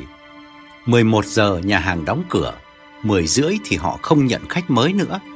Như vậy thì khoảng 11 giờ kém 15 mình xông vào. Lúc ấy thằng chủ đang đếm tiền để chuẩn bị mang về. Hiệu ăn hết khách mà nhân viên trong tiệm cũng đã về bớt. Giờ đó là cái giờ tiện nhất. Cả bọn nhìn Đông cảm phục. Trần rất hài lòng vì Đông tính toán còn chi tiết hơn cả Trần. Trần đứng dậy phân công. Chúng mày nghe đây này. Mình đậu xe ở sân sau nhà hàng, vào bằng cửa bếp. Thằng Đông lái xe, ngồi yên ngoài xe, nổ máy chờ sẵn. Tao với thằng Lũy, thằng Báo cùng vào. Thằng Báo thì canh cửa trước, tao với thằng Lũy lại thẳng quầy, lấy tiền xong thì rút hết ra cửa sau, chạy thẳng về nhà thằng Lũy. Cần nhất là đánh nhanh rút nhanh. Chúng mày có ý kiến gì không? Đông ngước nhìn Trần nói, Tao vào với mày, để thằng Báo lái xe. Lúc này nó cứng tay lái lắm rồi. Xe nó còn mới mà lại bốn cửa tiện hơn. Báo, mày nhớ đổ đầy xăng, thay bảng số giả. Từ đây đến Thanh Sĩ Vinh còn một tuần nữa, mình chia nhau lại cái tiệm Queen's Noodle, nghiên cứu hiện trường để nắm vững đường đi nước bước. Nhưng có đừng có đi cả bọn, nhớ họ để ý. Tất cả đều nhất trí tán thành, hăm hở chờ ngày ra tay. Cả bọn hình dung trước diễn tiến mọi việc chắc sẽ lại cũng giống như vụ ăn hàng tiệm vải hoa gấm, chỉ chưa đầy 10 phút đã xong. Cả đám hân hoan rút lui, ôm đống tiền về mở tiệc liên hoan. Nhưng đúng ngày thứ năm lễ tạ ơn, nghĩa là chỉ còn hai hôm nữa là đánh cướp tiệm ăn, thì bất ngờ đông té cầu thang, bị thương cả chân lẫn tay. Chẳng phải đông bất cẩn, mà chỉ vì căn phòng đông thuê trên gác, muốn leo lên, cầu thang sắt đặt bên ngoài. Mùa này tuyết nhiều, lắm hôm nhiệt độ xuống quá thấp, lớp tuyết phủ đóng băng thành đá qua đêm, rất dễ gây tai nạn vì trượt chân. Sáng hôm ấy, Đông ngủ dậy trễ, pha cà phê xong tìm gói thuốc lá mới sực nhớ ra trong túi áo túi quần đã hết sạch. Rất may là trong xe của Đông lúc nào cũng có sẵn cả cạc tân. Đông khoác tạm chiếc áo mưa, xỏ chân vào đôi giày ba ta chạy xuống xe lấy thuốc. Mới bước ra đầu cầu thang ở bậc thứ nhất, Đông đã trượt chân, lộn nhào xuống nằm sóng xoài trên mảnh sân phủ tuyết. Bà chủ đang ăn mì gói trong nhà, nhìn thấy vội chạy ra đỡ Đông dậy. Bà vốn quý Đông lắm, bởi người thuê nhà như Đông là thuộc loại rất hiếm, không bao giờ thiếu tiền hay trễ tiền nhà, không làm phiền gia chủ. Đã thế, Đông lại còn tu bổ sửa chữa để căn buồng ngày càng khang trang hơn. Bà xót xa bảo, Khổ thân, có gãy xương không? Để tôi chở cậu vào nhà thương nhé. Mặt đông nhăn nhó để lộ nét đau đớn ghê gớm, nhưng gã bảo, cháu làm gì có bảo hiểm, vào nhà thương tiền đâu mà trả. Bà chủ thở dài thườn thượt. Lại thế nữa. Thôi được rồi, thôi để tôi tôi đưa cậu lên gác nằm nghỉ vậy. Chủ nhà dìu Đông lên phòng, cầu thang không cao lắm, chỉ khoảng hai thước mà Đông phải mất đến 15 phút mới tới nơi. Tay Đông bị thương nặng hơn cả chân, bởi khi ngã xuống, gã đưa tay chống xuống sàn theo phản xạ, làm cổ tay quẹo hẳn đi. Chưa kể vết chảy khá rõ nét trên mặt. Đông để nguyên giày, nằm ngửa trên sofa. Chủ nhà xoa dầu và lấy khăn bông, bó tay cho Đông đỡ đau, rồi rút lui để gã nghỉ ngơi. Được tin bất ngờ, Trần và hai đứa kia kéo sang ngay. Trâm cũng tò mò đi theo, làm Đông hết sức ngạc nhiên. Đông nhìn Trâm thầm ngỏ lời cảm ơn. Nhìn quần áo Đông thấm ướt loang lổ, đầu tóc bù xù, da mặt chảy xứt, chân đi khập khiễng, nhất là cánh tay phải bó trong chiếc khăn bông, phải dùng sợi dây đeo lên cổ. Cả bọn cùng thất vọng não nề. Trần không hề phân ưu, chỉ lắc đầu chán nản bảo Đông. Mẹ mày đi đứng thế nào mà đến nông nỗi này? Còn làm ăn mẹ gì được nữa, có hai hôm nữa thôi. Đông gượng cười đáp nhỏ. Cầu thang bị đóng băng trơn quá, tao lộn cổ cả mấy vòng không vỡ đầu là may đấy. Rồi Đông dùng tay trái, bàn tay không bị thương, rút điếu thuốc cắm lên môi, nhưng bật quẹt mãi không cháy, lũy tội nghiệp mồi lửa dùm Đông, rồi thở dài than. Tao cứ tưởng mày chỉ bị xoàng thôi, đâu có ngờ nặng thế này, coi như thương binh loại một rồi. Dứt lời, Lũy đưa mắt nhìn Trần hỏi ý. Trâm đứng bên cạnh Trần, dịu dàng bảo Đông. Thôi để em nấu cho anh nồi cháo nhé. Đông chưa kịp đáp thì Trần đã quay sang gắt. Vẽ vời làm gì? Nấu đến bao giờ mới được bát cháo mà mà, mà húp? Chạy ra tiệm tàu mua tô cháo gà mang về đây. Chẳng ngon bằng vạn cô nấu à? Rồi gã dục châm lấy xe ra phố mua cháo gà để bàn chuyện với Đông. Lũy hỏi Trần. Mình đợi thằng Đông lành thì chắc phải cả tháng nữa. Bây giờ chỉ còn có hai đứa mình. Có tiến hành hay không? Trần còn đang phân vân thì Đông đáp thay. Hoãn lại đi. Chắc chỉ độ hai tuần là tao khỏi. Báo đang kẹt tiền nên suốt ruột góp ý. Gãy cả chân, gãy cả tay, hai tuần khỏi thế nào được. Tao thấy ba đứa chúng mình cứ triển khai kế hoạch như đã bàn hôm nọ. Đúng ra thì chỉ cần tao với thằng Trần vào là đủ rồi. Thằng Lũy ngoài ngoài xe chờ. Còn muốn cả ba thằng cùng vào thì giao tay lái cho cái châm cũng được. Trần đồng ý ngay vì quả thực lúc này Trâm lái xe rất bạo tay. Trần vẫn mơ ước Trần và Trâm sẽ có ngày trở thành một cặp tình nhân chuyên đi ăn cướp, giống hệt như hình ảnh vừa oai hùng, vừa lãng mạn trong phim Bonnie and Clyde mà gã xem đi xem lại mãi không biết chán. Phải sống cuộc đời chọc trời khuấy nước như thế, rồi có chết cũng cam. Gã bảo, chúng mày bằng lòng để cái châm tham gia thì tao sẽ bảo nó một tiếng. Lũy hăng hái nhất trí, Ừ, cái châm bây giờ lái xe cứng lắm rồi, có thua gì thằng Đông đâu. hoán lại chờ thằng Đông thì biết đến bao giờ. Đông rón rén đứng dậy, vịn tay men theo tường để bước lại phía tủ lạnh lấy lon nước.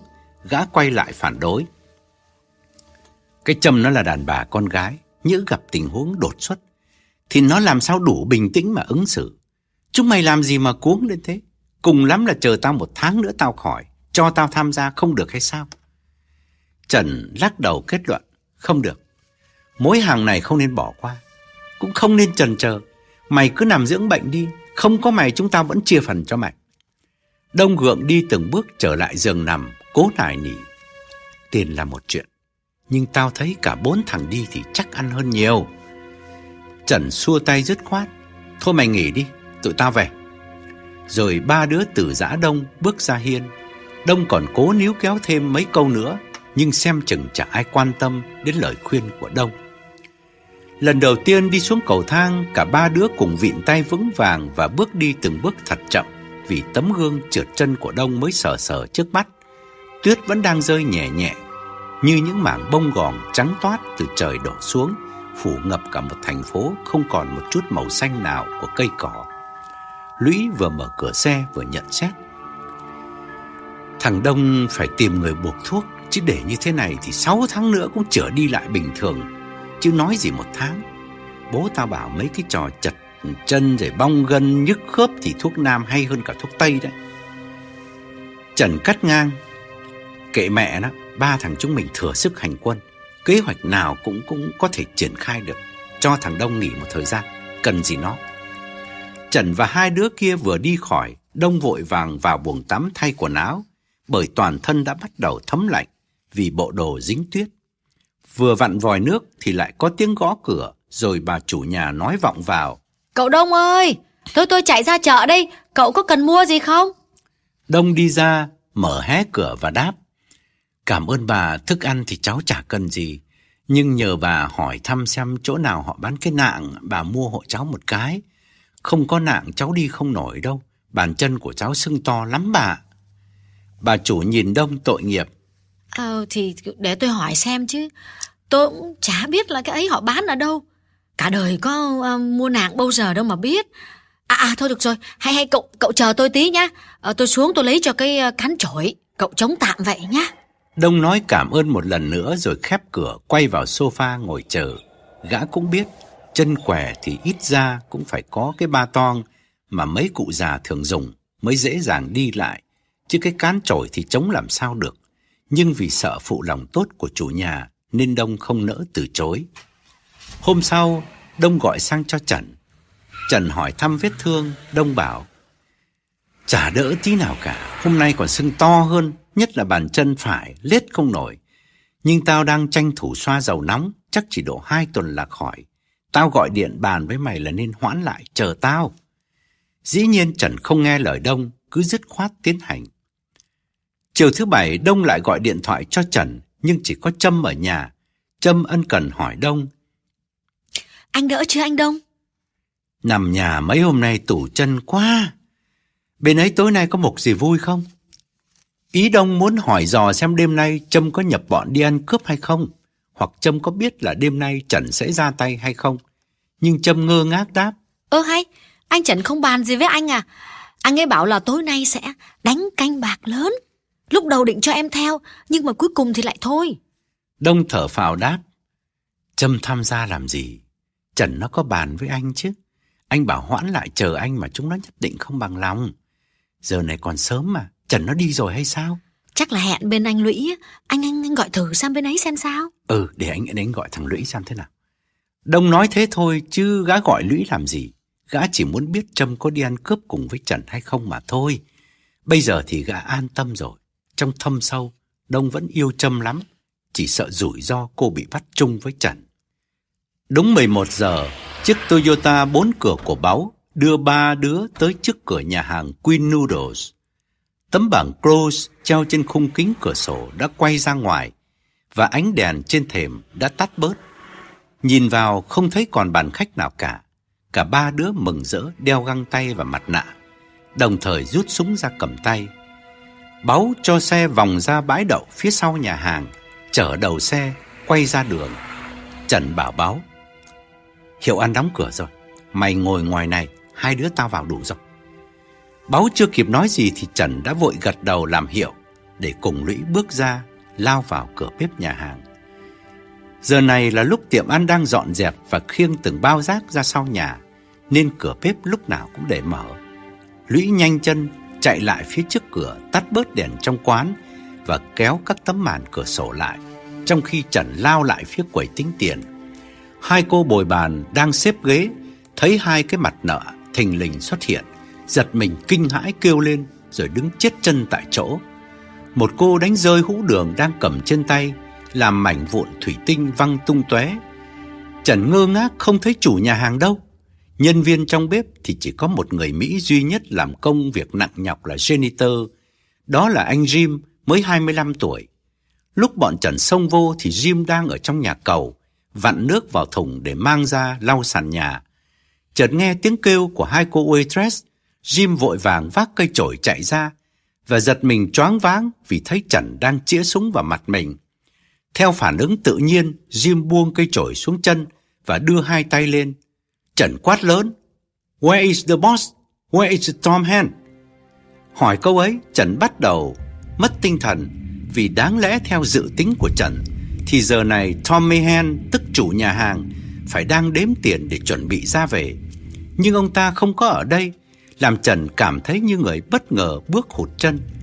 Đáp câu hỏi của Trần, Jim cố lấy lại bình tĩnh và bảo Mr. Hen went home already. He left about 15 minutes ago. Vừa nói, Jim vừa khoan thai tiến lại quầy tính tiền, nhẹ nhàng mở cái két ra cho Trần thấy. Jim chỉ vào đó và phân Trần. You see, no money, no money. Sự điềm tĩnh của anh janitor làm hai cô waitress cũng lấy lại tinh thần. Huống chi nghe Trần gọi đích danh chủ tiệm. Hai cô đoán ngay Trần chắc cũng là đồng hương người Hoa, từng đến ăn ở đây nhiều lần và biết đâu chả quen thân với chủ quán Tommy Han. Nghĩ thế hai cô thay nhau nói tiếng Quảng để phân bua với Trần. Nhưng dĩ nhiên cả Trần và Lũy đều không hiểu gì. Sở dĩ Trần biết tên chủ quán chẳng qua là do thằng bạn trước làm phụ bếp ở đây mách Trần, chứ Trần không hề là khách thường trực của tiệm ăn này. Trần đưa mắt nhìn Lũy, Lũy đưa mắt nhìn lại. Cả hai cùng hoang mang không biết xử trí thế nào. Jim và hai cô gái vẫn tiếp tục nói. Trần tức quất lên, đứng đờ như pho tượng. Chợt thấy ở góc nhà hàng có căn buồng nhỏ để chữ private ở cửa. Trần ra hiệu bảo Lũy chạy vào, đạp tung cánh cửa, hy vọng chủ nhà hàng còn đang núp trong đó đếm tiền. Nhưng dĩ nhiên chẳng có ai. Lũy quay ra nhìn Trần lắc đầu. Đúng là số trời. Chỉ vì đêm nay khách về sớm nên chủ nhà hàng đóng cửa và ôm tiền về sớm hơn thường lệ, làm lỡ tất cả mọi toan tính của Trần. Jim mỗi lúc một điểm tính hơn. Anh biết chắc đây là hai thằng ăn cướp tay mơ, người Á Châu, nhỏ con hơn Jim rất nhiều, cho nên anh chậm rãi bảo Trần. You guys came late, the owner left already. We don't have money. Now you guys go home. I will not call the cops. Trần có cảm tưởng thằng janitor và hai cô người làm đang chế giễu Trần vì đi ăn cướp mà căn sai giờ, giống như bị lỡ một chuyến tàu quan trọng. Chưa biết tính sao thì một cô nhìn Trần, nhắc lại một lần nữa cái hảo ý của Jim bằng tiếng Anh. Ờ, ờ, đúng, đúng thế, các, các anh đi đi, tôi, tôi, tôi không kêu police đâu. Vừa nói cô vừa tiến lại bên cạnh Jim, nhưng nghe nhắc đến chữ police, tức là cảnh sát, Trần bất chợt nổi điên lên, một phần vì thất vọng, một phần vì xấu hổ. Chuẩn bị cả mấy tháng nay để bây giờ về tay không, giận cá chém thớt. Trần lao tới đập bá súng vào mặt cô waitress và quát. You shut up. You call police, I kill you. Để làm tăng sức mạnh của mệnh lệnh, Trần bắn phát súng lên trần nhà, làm lũy giật mình quay lại, nhìn Trần bực tức vì phát súng ấy không cần thiết chút nào. Hai cô waitress kêu lên ngoài oái, Jim giơ tay, ngăn lại, tỏ ý hòa hoãn. Take it easy, man. Jim điềm tĩnh nói thế là vì Jim không hiểu cách suy nghĩ và lối hành xử của băng đảng Á Châu. Mafia Ý chủ trương kiếm tiền để làm giàu mà hưởng thụ, cho nên họ tính chuyện đường dài, tránh tối đa việc đụng độ với cảnh sát.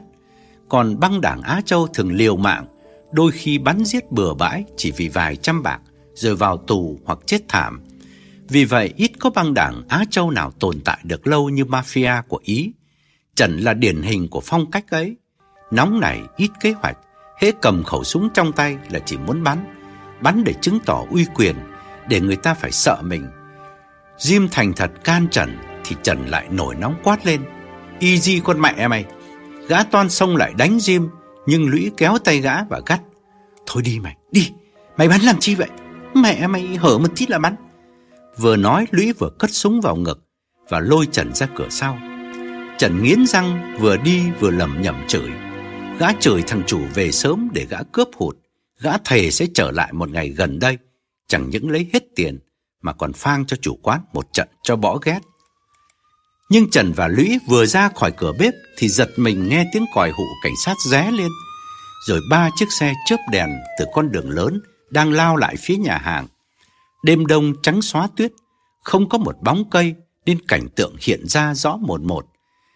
Thằng báo ngồi trong xe hoảng hốt nhìn quanh rồi sang số xe lao vọt đi, bỏ mặc hai thằng bạn. Trần vẫy tay gọi nhưng báo cứ phóng đi. Lũy cuống quýt tháo găng tay, quăng cây súng vào thùng rác và bảo Trần chạy đi, chạy đi, chạy đi Trần. Vừa nói Lũy vừa lao ngược về sân trước, nhưng Lũy không thoát nổi vì một chiếc xe cảnh sát cũng vừa phóng tới. Riêng Trần thì không bỏ chạy, gã tức quất lên vì căm giận Jim vừa hứa là sẽ không kêu cảnh sát, mà bây giờ cảnh sát ập đến đầy sân. Trần quay vào tiệm ăn tìm Jim, mặt hầm hầm, tay lăm lăm khẩu súng, miệng làm nhảm chửi. Nghĩa là lũy thì oán Trần vì cho rằng phát súng của Trần bắn lên Trần làm cảnh sát nghe thấy và ùa tới bao vây.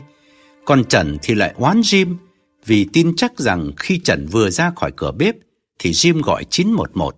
Gã nghiến răng chửi. Mẹ mày, mày bảo mày không gọi cảnh sát, mày dám lừa bố mày à?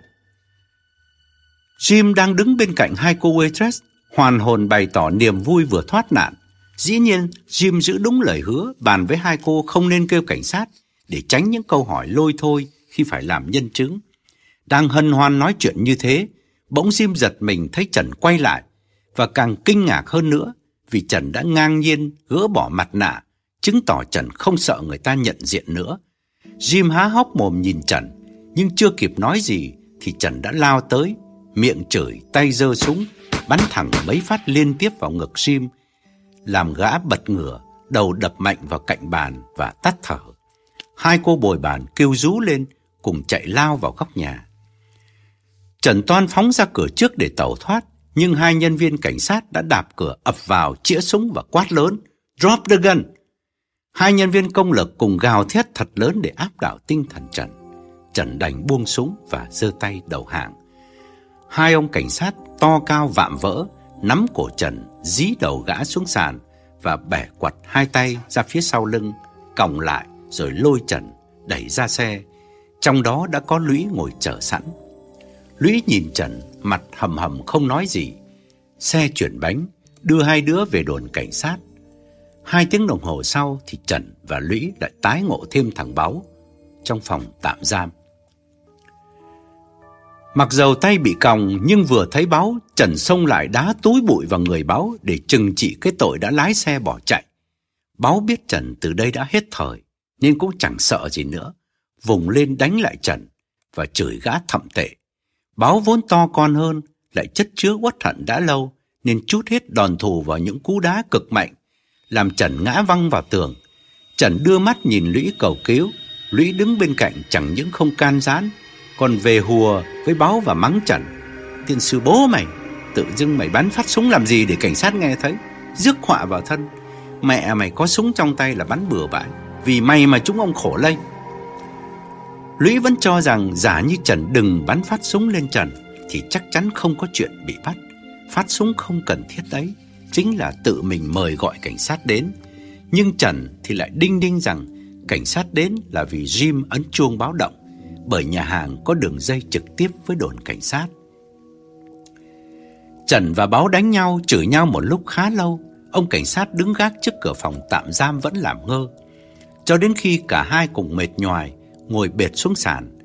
Ông cảnh sát mới mở khóa phòng, đem nhốt mỗi đứa một nơi. Tối hôm ấy, ở nhà châm sốt ruột đứng lên ngồi xuống, chờ mãi không thấy Trần về, cũng không gọi điện về. Theo dự kiến thì chỉ khoảng nửa tiếng đồng hồ, hoặc cùng lắm là một giờ, cả bọn đều đã phải có mặt tại nhà lũy. Thế mà gần 3 giờ sáng, Trâm gọi phone sang, vẫn chỉ có cô nhân tình người Lào của lũy trả lời.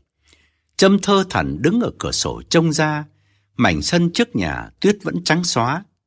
Giữa lúc đang lo âu thì Trâm giật bắn mình vì có tiếng phôn reo.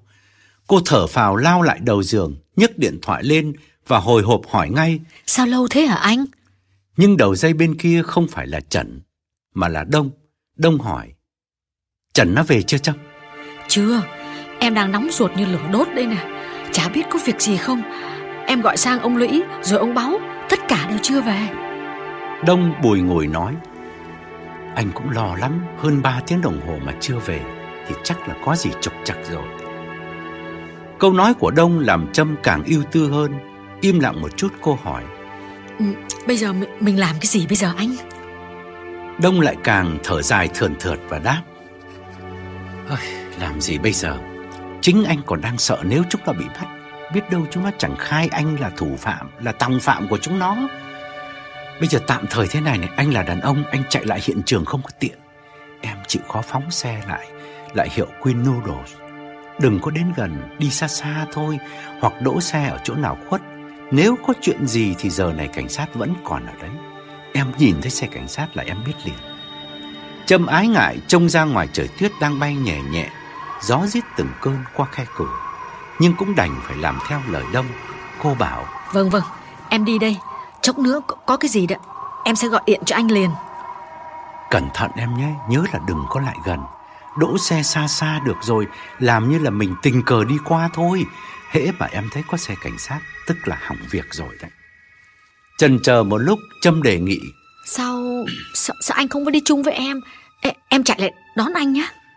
Anh mà lành lặn thì tự anh đã lái xe lấy đi lâu rồi chứ Đâu có phải phiền đến em Chân cẳng anh bây giờ đứng lên còn không nổi huống chi là lái xe Leo lên leo xuống cầu thang vất vả lắm Thôi em chịu khó đi một mình đi Anh chờ ở nhà Vâng Thôi thế thì em đi một mình vậy Đông gác máy nằm vật ra sofa nhắm mắt chờ đợi.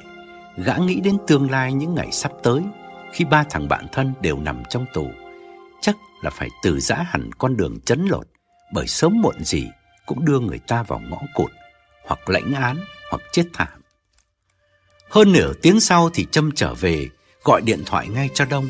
Cô rơm rớm nước mắt kể, Anh Đông ơi, Anh Đông, Em thấy có một cái chiếc xe police đỗ trước cửa hiệu ăn á.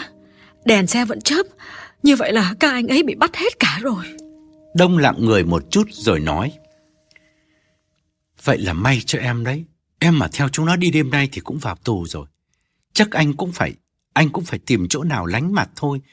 Chứ nhỡ chúng nó khai anh ra thì anh cũng sẽ bị thọp Nhưng anh biết đi đâu Vì lái xe không được Chân thì què Tay thì gãy Khổ quá. Châm sốt ruột cắt ngang. Anh anh, bảo em phải, làm gì bây giờ? Em nghỉ đi Đừng đi đâu cả. Thể nào trận Trần nó cũng gọi về gọi điện về cho em. Trong tù thì họ có cho phép gọi điện ra ngoài. Trần nó sẽ gọi cho em để nhờ em thuê luật sư. Chờ một thời gian tình hình êm xuôi Anh sẽ vào thăm chúng nó. Châm gác phôn Nước mắt lưng chồng uể oải bước vào buồng ngủ. Nhưng vừa đặt lưng nằm xuống Thì có tiếng gõ cửa. Cô giật mình đứng dậy tiến ra. Nhìn qua cửa sổ Trâm hoảng hốt thấy hai chiếc xe cảnh sát đậu trước sân Tay run run Trâm xoay nắm cửa Ba nhân viên cảnh sát xông vào hỏi cô đây có phải là nơi cư trú của Vũ Đức Trần hay không. Cô gật đầu xác nhận. Họ cho cô coi lệnh khám xét của tòa án rồi bắt đầu lục lọi mọi ngóc ngách. Họ hỏi gì, Trâm cũng đều trả lời. À, I, I don't know, I, I don't know. Nửa giờ sau họ chào Trâm ra về. Cô thở phào vì cứ tưởng là thể nào họ cũng bắt cô về bót. châm đoán là cảnh sát đến để tìm vũ khí, cũng có thể là bạch phiến, nhưng không phát hiện được gì, nên họ tha cho cô. Cảnh sát đi rồi, Trâm ngồi chết cứng ở sofa, gần hai năm chung sống với Trần, chưa bao giờ cô lâm vào tình trạng tuyệt vọng như thế này. Bây giờ cô mới thấm thía lời mẹ cô thường mắng nhiếc. Tao vô phúc lắm tao mới có đứa con như mày. Nứt mắt ra đã theo dai. Mà phải như mày theo cái đứa mà biết làm, biết ăn, biết trên, biết dưới thì tao cũng đỡ nhục. Đằng này, theo không cái đứa đâu trộm đuôi cướp không đáng sách xếp cho mày. Giời ơi, biết đến bao giờ mà mới mở mắt ra hả con? Hôm nay thì có lẽ là ngày Trâm mở mắt thật, bởi thấy con đường mình đi dại dột quá. Nhưng cô tự ái không nghĩ đến chuyện quay về với bố mẹ, làm lại cuộc đời bên cạnh các em. Nhóm của Trần có bốn đứa, bây giờ chỉ còn một là Đông. Trâm giật mình tự hỏi, biết đâu cũng đã bị bắt rồi, hoặc có thể cảnh sát vẫn còn đang lục soát bên nhà Đông. Nghĩ thế mấy lần cô toan gọi cho Đông, nhưng lại thôi. Giờ này cô đơn quá, nhưng Trâm không dám phôn về cho bố mẹ. Chỉ còn một mình Đông để tâm sự. Cô nhớ lại biết bao nhiêu lần Trần cướp, mở đi mở lại cuốn phim Bonnie and Clyde, dù cô cùng coi, mà lần nào ánh mắt Trần cũng toát ra vẻ mơ màng, tưởng tượng có một ngày Trần cùng Trâm lái xe đi đánh cướp ngân hàng, tên tuổi hai đứa nổi như cồn, hành tung thoáng ẩn thoáng hiện, làm điên đầu cảnh sát. Trần khát khao cái hình ảnh giang hồ đó lắm, Trâm thì trái lại, chỉ cười khẩy vì cô biết mình đã không được như nữ tài tử, mà Trần thì lại càng không thể nào sánh được với Warren betty vừa đẹp trai vừa phong độ. Trâm thấy rõ Trần đang nhầm lẫn giữa phim ảnh và đời thường. Một người nóng nảy và khùng điên như Trần thì làm sao thực hiện nổi giấc mộng lớn như cướp ngân hàng. Có chăng chỉ là ăn cắp hoặc chấn lột vớ vẩn mà thôi. Quả nhiên, Trần chưa cướp được nhà băng nào, mới chỉ mon men đến một nhà hàng thì đã bị còng tay. Thao thức mãi đến gần sáng, Trâm mới chập mắt được một chút thì giật mình thức giấc. Để đỡ trống vắng, cô vói tay bật tivi vừa lúc bản tin buổi sáng bắt đầu. Phóng viên tường thuật tỉ mỉ vụ cướp đêm hôm qua ở nhà hàng Queen Noodles, chiếu hình tiệm ăn và dĩ nhiên hình của Trần, Báu và Lũy. Điều làm cho Trâm kinh hãi nhất là không ngờ Trần bắn chết người, tức là anh Jim janitor của nhà hàng. Bản tin nói rất rõ là Trần không cướp được đồng nào cả, nhưng lại can thêm tội giết người, Trên màn ảnh, Báo và Lũy đều cúi đầu cố ý giấu mặt trước ống kính. Riêng Trần thì ngây ngang nhìn thẳng để rõ nét bướng bỉnh cố hữu của mình. Trâm vói tay lấy phone gọi cho Đông. Gọi cầu may thôi chứ có thể sẽ không gặp bởi một là Đông cũng đã bị bắt, hai là Đông phải tạm lánh mặt đi chỗ khác vì sợ Trần khai ra Đông là tòng phạm. Rất may điện thoại vừa reo tiếng thứ nhất, bên kia đã nhấc ống nghe. Trâm hồi hộp nói ngay. Anh Đông đấy phải không? Anh có xem tivi chưa? Mở, mở ngay lên, họ đang tường thuật vụ cướp, có cả hình của anh Trần và hai ông kia nữa. Đông thở dài đáp. Có anh đang xem, anh chỉ không ngờ thằng Trần nó giết người. Cảnh sát bảo là chúng nó đến trễ hiệu ăn đóng cửa, ông chủ ôm tiền đi rồi. Đáng lẽ chúng nó nên bỏ về. Thì thằng Trần lại cãi nhau với lão janitor rồi bắn chết lão ấy. Cái thật thằng Trần nó như thế thì sớm muộn gì cũng đưa cả cả bọn vào tù thôi. Trâm mệt mỏi tiếp lời. Mà phen này chắc ở trong tù chắc lâu lắm vì cái tội giết người phải không anh? Anh sợ không có ngày ra chứ lâu gì. Hôm qua em không theo chúng nó. Anh sợ nhất là cái tính điên rồ của thằng Trần. Hễ nhập cuộc là nó mất hết cả bình tĩnh.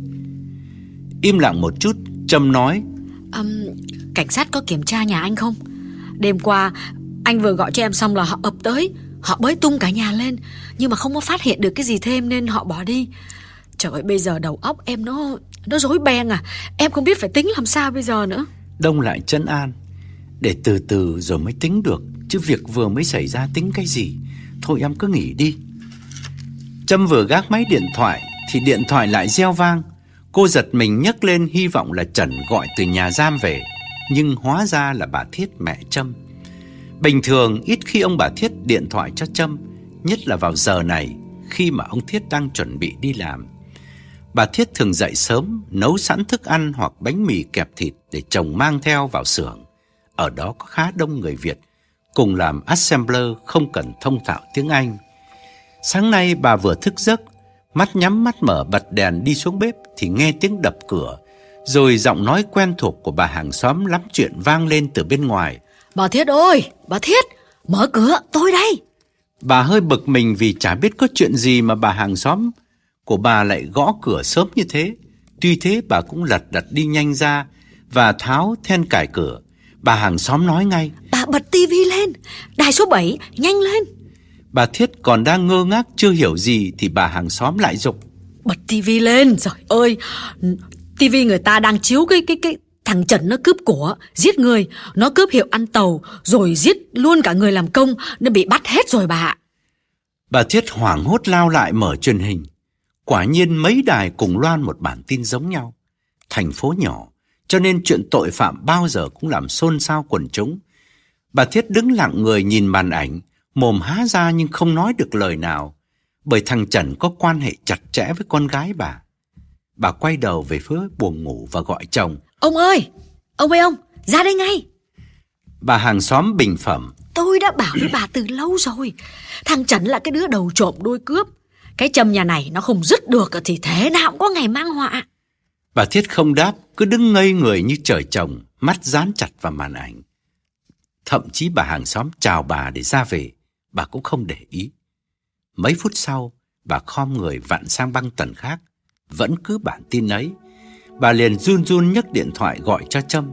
Giọng bà không giấu được nỗi xúc động. Mày, mày, mày, mày đã xem tivi chưa? Thằng Trần nó bị bắt rồi. Cả thằng Lũy rồi thằng Báo nữa. Chỉ thiếu mỗi thằng Đông thôi. Bật tivi lên mà xem. Mày mở mắt ra chưa?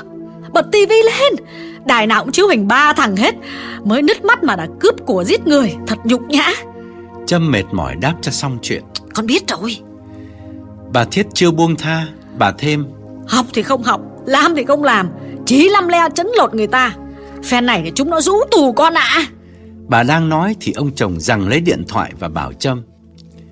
Thằng Trần nó vào tù Bố cũng mừng cho mày Từ nay mới dứt được cái của nợ ấy. Thôi Liệu thu xếp mà về đi con. Dứt lời ông trao phôn lại cho vợ. Bà Thiết cũng dịu giọng bảo Trâm.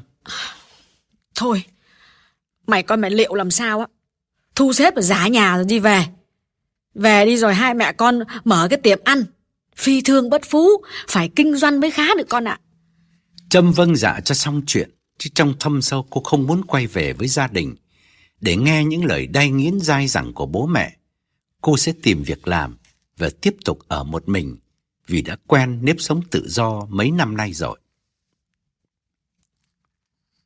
Ở trong tù, Trần cứ ngóng ngóng mãi mà chả thấy Trâm vào thăm. Đông cũng biệt tâm không ghé nhà giam lần nào. Đông không đến thăm thì Trần cũng thông cảm bởi đoán chắc Đông sợ liên lụy.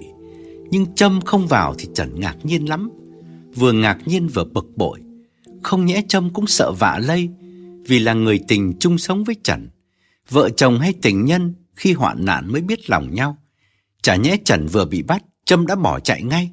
Gã tự hỏi và cứ uất ức nắm tay đấm mạnh vào tường cho hạ giận. Thậm chí có lần Trần gọi collect cho Trâm, Trâm cũng từ chối không trả lời. Trần tức điên lên như con hổ bị vây chặt trong cũi. Đã thế Trần lại không được tại ngoại chờ ngày xử, bởi tòa án liệt Trần vào thành phần nguy hiểm cho xã hội. Luật sư không thể beo ra được. Cả nhà Trần đều uất ức cho rằng ông tòa kỳ thị người Việt, cố tình tước mất cái đặc ân ấy của Trần. Rồi đến ngày Trần ra tòa, theo yêu cầu của luật sư, tòa tách riêng ba đứa, xử riêng ba phiên là Trần, Báo và Lũy không xử chung một lượt. Lý do là vì Báo bằng lòng hợp tác chặt chẽ với cảnh sát, thành khẩn khai báo hết mọi chi tiết. Chỉ vì tức Trần, Báo phun ra luôn cả những điều đáng lẽ không cần phải khai. Chẳng hạn Báo kể luôn cho cảnh sát biết chính Trần là đứa cướp tiệm vàng hoa gấm và cầm súng đánh vào mặt bà chủ. Nhờ vậy, biện lý có thêm nhiều dữ kiện về tội phạm của Trần. Báo thì dĩ nhiên được nhẹ hẳn tội đi. Hôm ra tòa Trần gầy đi khá nhiều, khuôn mặt vốn bẩm sinh nhợt nhạt như người thiếu máu kinh niên, nay lại càng xám ngắt và hai quầng mắt trũng sâu xuống vì bao đêm mất ngủ. Gã nhìn quanh bao nhiêu khuôn mặt quen thuộc trong thành phố, vì hiếu kỳ kéo đến xem, thấy có cả bà chủ tiệm vải hoa gấm ngồi ở hàng ghế sau lưng bố mẹ Trần. Bà đăm đăm nhìn Trần, nét mặt lạnh như tiền. Rồi đến bà Thiết mẹ Trâm đi cùng với hàng xóm. Bà Thiết ghé tai bà hàng xóm bùi ngùi than. Bà xem đấy, cái thằng Trần, người trả ra người ngợm trả ra ngợm. Thế mà khổ thân con gái thôi nó phải lòng mới lạ chứ này. Đông cũng tới dự, ăn mặc chỉnh tề, ngồi ở dãy cuối để tránh sự chú ý. Pháp đình chỉ thiếu có một người mà Trần tha thiết ngóng đợi, đó là Trâm. Trần uất nghẹn tới cổ. Thằng báo đã phản bội Trần, giờ lại thêm Trâm. Trần thề với lòng mình khi mãn hạn tù sẽ giết con đàn bà phụ bạc ấy, rồi có vào tù chọn kiếp cũng mãn nguyện. Nhưng biết đến ngày nào Trần mới được tha, bởi tội ăn cướp có vũ khí tuy nghiêm trọng, nhưng cũng không đến nỗi nặng nề lắm. Chỉ riêng cái tội giết người tàn bạo của Trần đã khiến Trần phải lãnh án hơn 30 năm và tòa án tuyên bố tối thiểu 20 năm mới được cứu xét cho hưởng quy chế probation, tức là trả về địa phương dưới sự giám sát của cảnh sát. Lúc ấy Trần cũng bắt đầu già rồi, còn tính chuyện trả thù làm gì nữa. Bà Quyền mẹ Trần nghe tòa án tuyên bật khóc vì mừng rỡ. Bà ngước lên cảm tạ Đức Chúa Trời. Nhưng người thân cứ tưởng bà đau buồn súm lại an ủi. Từ ngày Trần bị bắt, bà vẫn vào thăm con thường xuyên, mang cho Trần cuốn kinh thánh, khuyên con mỗi ngày nên đọc một trang và phải siêng năng cầu nguyện Đức Chúa Trời để xin cho bản án nhẹ xuống. Trần cầm cuốn kinh thánh muốn phì cười nhưng sợ mẹ buồn nên im lặng không nói gì. Lúc đầu bà cứ khóc lóc trách Trần trẻ người non dạ, nghe lời rủ dê của bạn bè mà mang họa vào thân. Trần phải xác minh mấy lần rằng chẳng ai rủ dê Trần cả. Chính Trần là đứa cầm đầu băng đảng chấn lột chứ ai xúi được Trần. Bà Quyền dĩ nhiên không tin, bởi thương con lúc nào bà cũng thấy con bà là người hiền lành, ngoan ngoãn. Bà thật lòng tin rằng Chúa sẽ nhận lời cầu xin của bà để khoan hồng cho Trần thoát khỏi bản án tử hình. Và quả nhiên, lời cầu nguyện của bà đã được Chúa đáp lại. Trần chỉ ngồi tù có hơn 30 năm mà thôi. Tòa xử xong, Trần được chuyển sang nhà tù khác. Bà Quyền lại lặn lội đi thăm ngay tuần lễ đầu tiên. Trần xúc động thấy mẹ già hẳn đi. Trần hỏi thăm vài câu thủ tục về gia đình rồi nói. Cái châm nó đâu mà chả thấy nó vào thăm con. Từ dạo con bị bắt nó chỉ đến gặp con có mỗi một lần thôi Rồi biệt tâm luôn Mẹ có hay gặp nó không? Bà Quyền im lặng cúi đầu Bà cố ngăn dòng lệ nhưng nước mắt cứ trào ra Bà nghẹn ngào bảo Mày còn nhắc tới cái con đấy làm cái gì? Tao đã không muốn nói đến cái con đàn bà phải gió ấy cho bẩn mồm mà mày lại hỏi. Mày bị bắt có mỗi một tháng là nó trả nhà, nó dọn sang, nó ở với thằng Đông. Hai đứa nó bây giờ sống với nhau như vợ chồng. Nghe bảo là bao nhiêu đồ đạc máy móc mày sắm sửa ngày trước nó khuân hết cho sang cho cái thằng đấy. Trần càng nghe càng lộn tiết, hai hàm răng rít chặt vào nhau, cầm bạnh ra và hai con mắt trợn trừng như sắp bật ra khỏi chồng. Bà Quyền lại tiếp. Đây này, hôm vừa rồi này, tao gặp hai đứa đi ăn ở hiệu Đồng Nai á. Cái châm nó chào tao. Mà tao quay mặt đi, không thèm giả nhời. Mà cái mặt ấy trông láo lắm cơ. Cứ nhơn nhơn chẳng còn nhớ mày là ai nữa. Nó bảo bác có vào thăm anh Trần thì uh, cho con gửi nhời thăm. Thế thôi. Trần sắp ngất đi mất, mặt tái mét như vừa trúng gió. Trần lặng người khá lâu rồi mới ú ớ nói. Nó lấy thằng Đông Đồ khốn nạn Thảo nào nó không thèm vào thăm con Con mà ra khỏi tù thì con băm hai đứa chúng nó ra như cám Thôi thôi thôi con ơi Tao lại mày Tao lại mày rồi ơi Con nhớ đến chúng nó làm gì nữa cho thêm bức xúc Có tức thì cũng chả làm được gì Thì tức làm chi với lại thêm phần là cái trâm nó còn trẻ, Nó mới 20 mà con. Chả nhẽ nó ngồi không, nó chờ mày à? Thôi, mẹ lại con quên đi con ơi. Trần thở mạnh rồi nói, Biết thế thì con khai bén thằng Đông ra cho cảnh sát, Biết nó cũng ở trong băng đảng của con cho nó đi tù luôn thể Chính cái thằng Đông này nó đầu nậu vụ ăn cướp hiệu ăn chứ đâu phải là con. May cho nó là vào giờ chót nó bị ngã, không tham gia được. Nó còn què không? Hay là nó khỏi rồi? Bà Quyền lau nước mắt, thiết tha khuyên nhủ. Què cái gì? Mẹ thấy nó chảy như là sáo chứ, què cột gì đâu. Nhưng mà thôi, Giờ này con ngồi trong bốn bức tường rồi. Con còn hỏi đến nó làm gì nữa. Bây giờ đây này, Bây giờ cái việc là quan trọng là phải giữ gìn sức khỏe, Giữ hạnh kiểm cho tốt để được về sớm nhá. Tao nghe bảo là cái nhà tù này nó nhiều Mỹ đen ghê lắm ấy. Mày khéo léo làm sao đừng có nổi điên nữa rồi Đừng có để cái Mỹ đen nó bắt nạt con nhá Trần vẫn giữ thái độ khinh bạc như lúc còn ở ngoài Gã cười khẩy đáp: Con không bắt nạt chúng nó thì thôi chứ Mỹ đen nào dám bắt nạt con. Bà Quyền dặn dò thêm vài điều nữa, nhắc con đọc kinh thánh rồi ra về. Trở lại phòng giam, Trần quên ngay mẹ để chỉ uất hận nhớ đến Trâm và Đông. Từ nay hình ảnh hai đứa phản bội kia sẽ ám ảnh Trần ngày đêm, không biết đến bao giờ mới phai nhạt được. Tuần sau đến ngày thăm nuôi, Trần lại được thông báo có khách Gã ngồi lên, rửa mặt trải đầu rồi khệnh khạng ra khu tiếp tân. Ra cho đỡ tử túng thôi, chứ thật lòng Trần không háo hức gặp mẹ.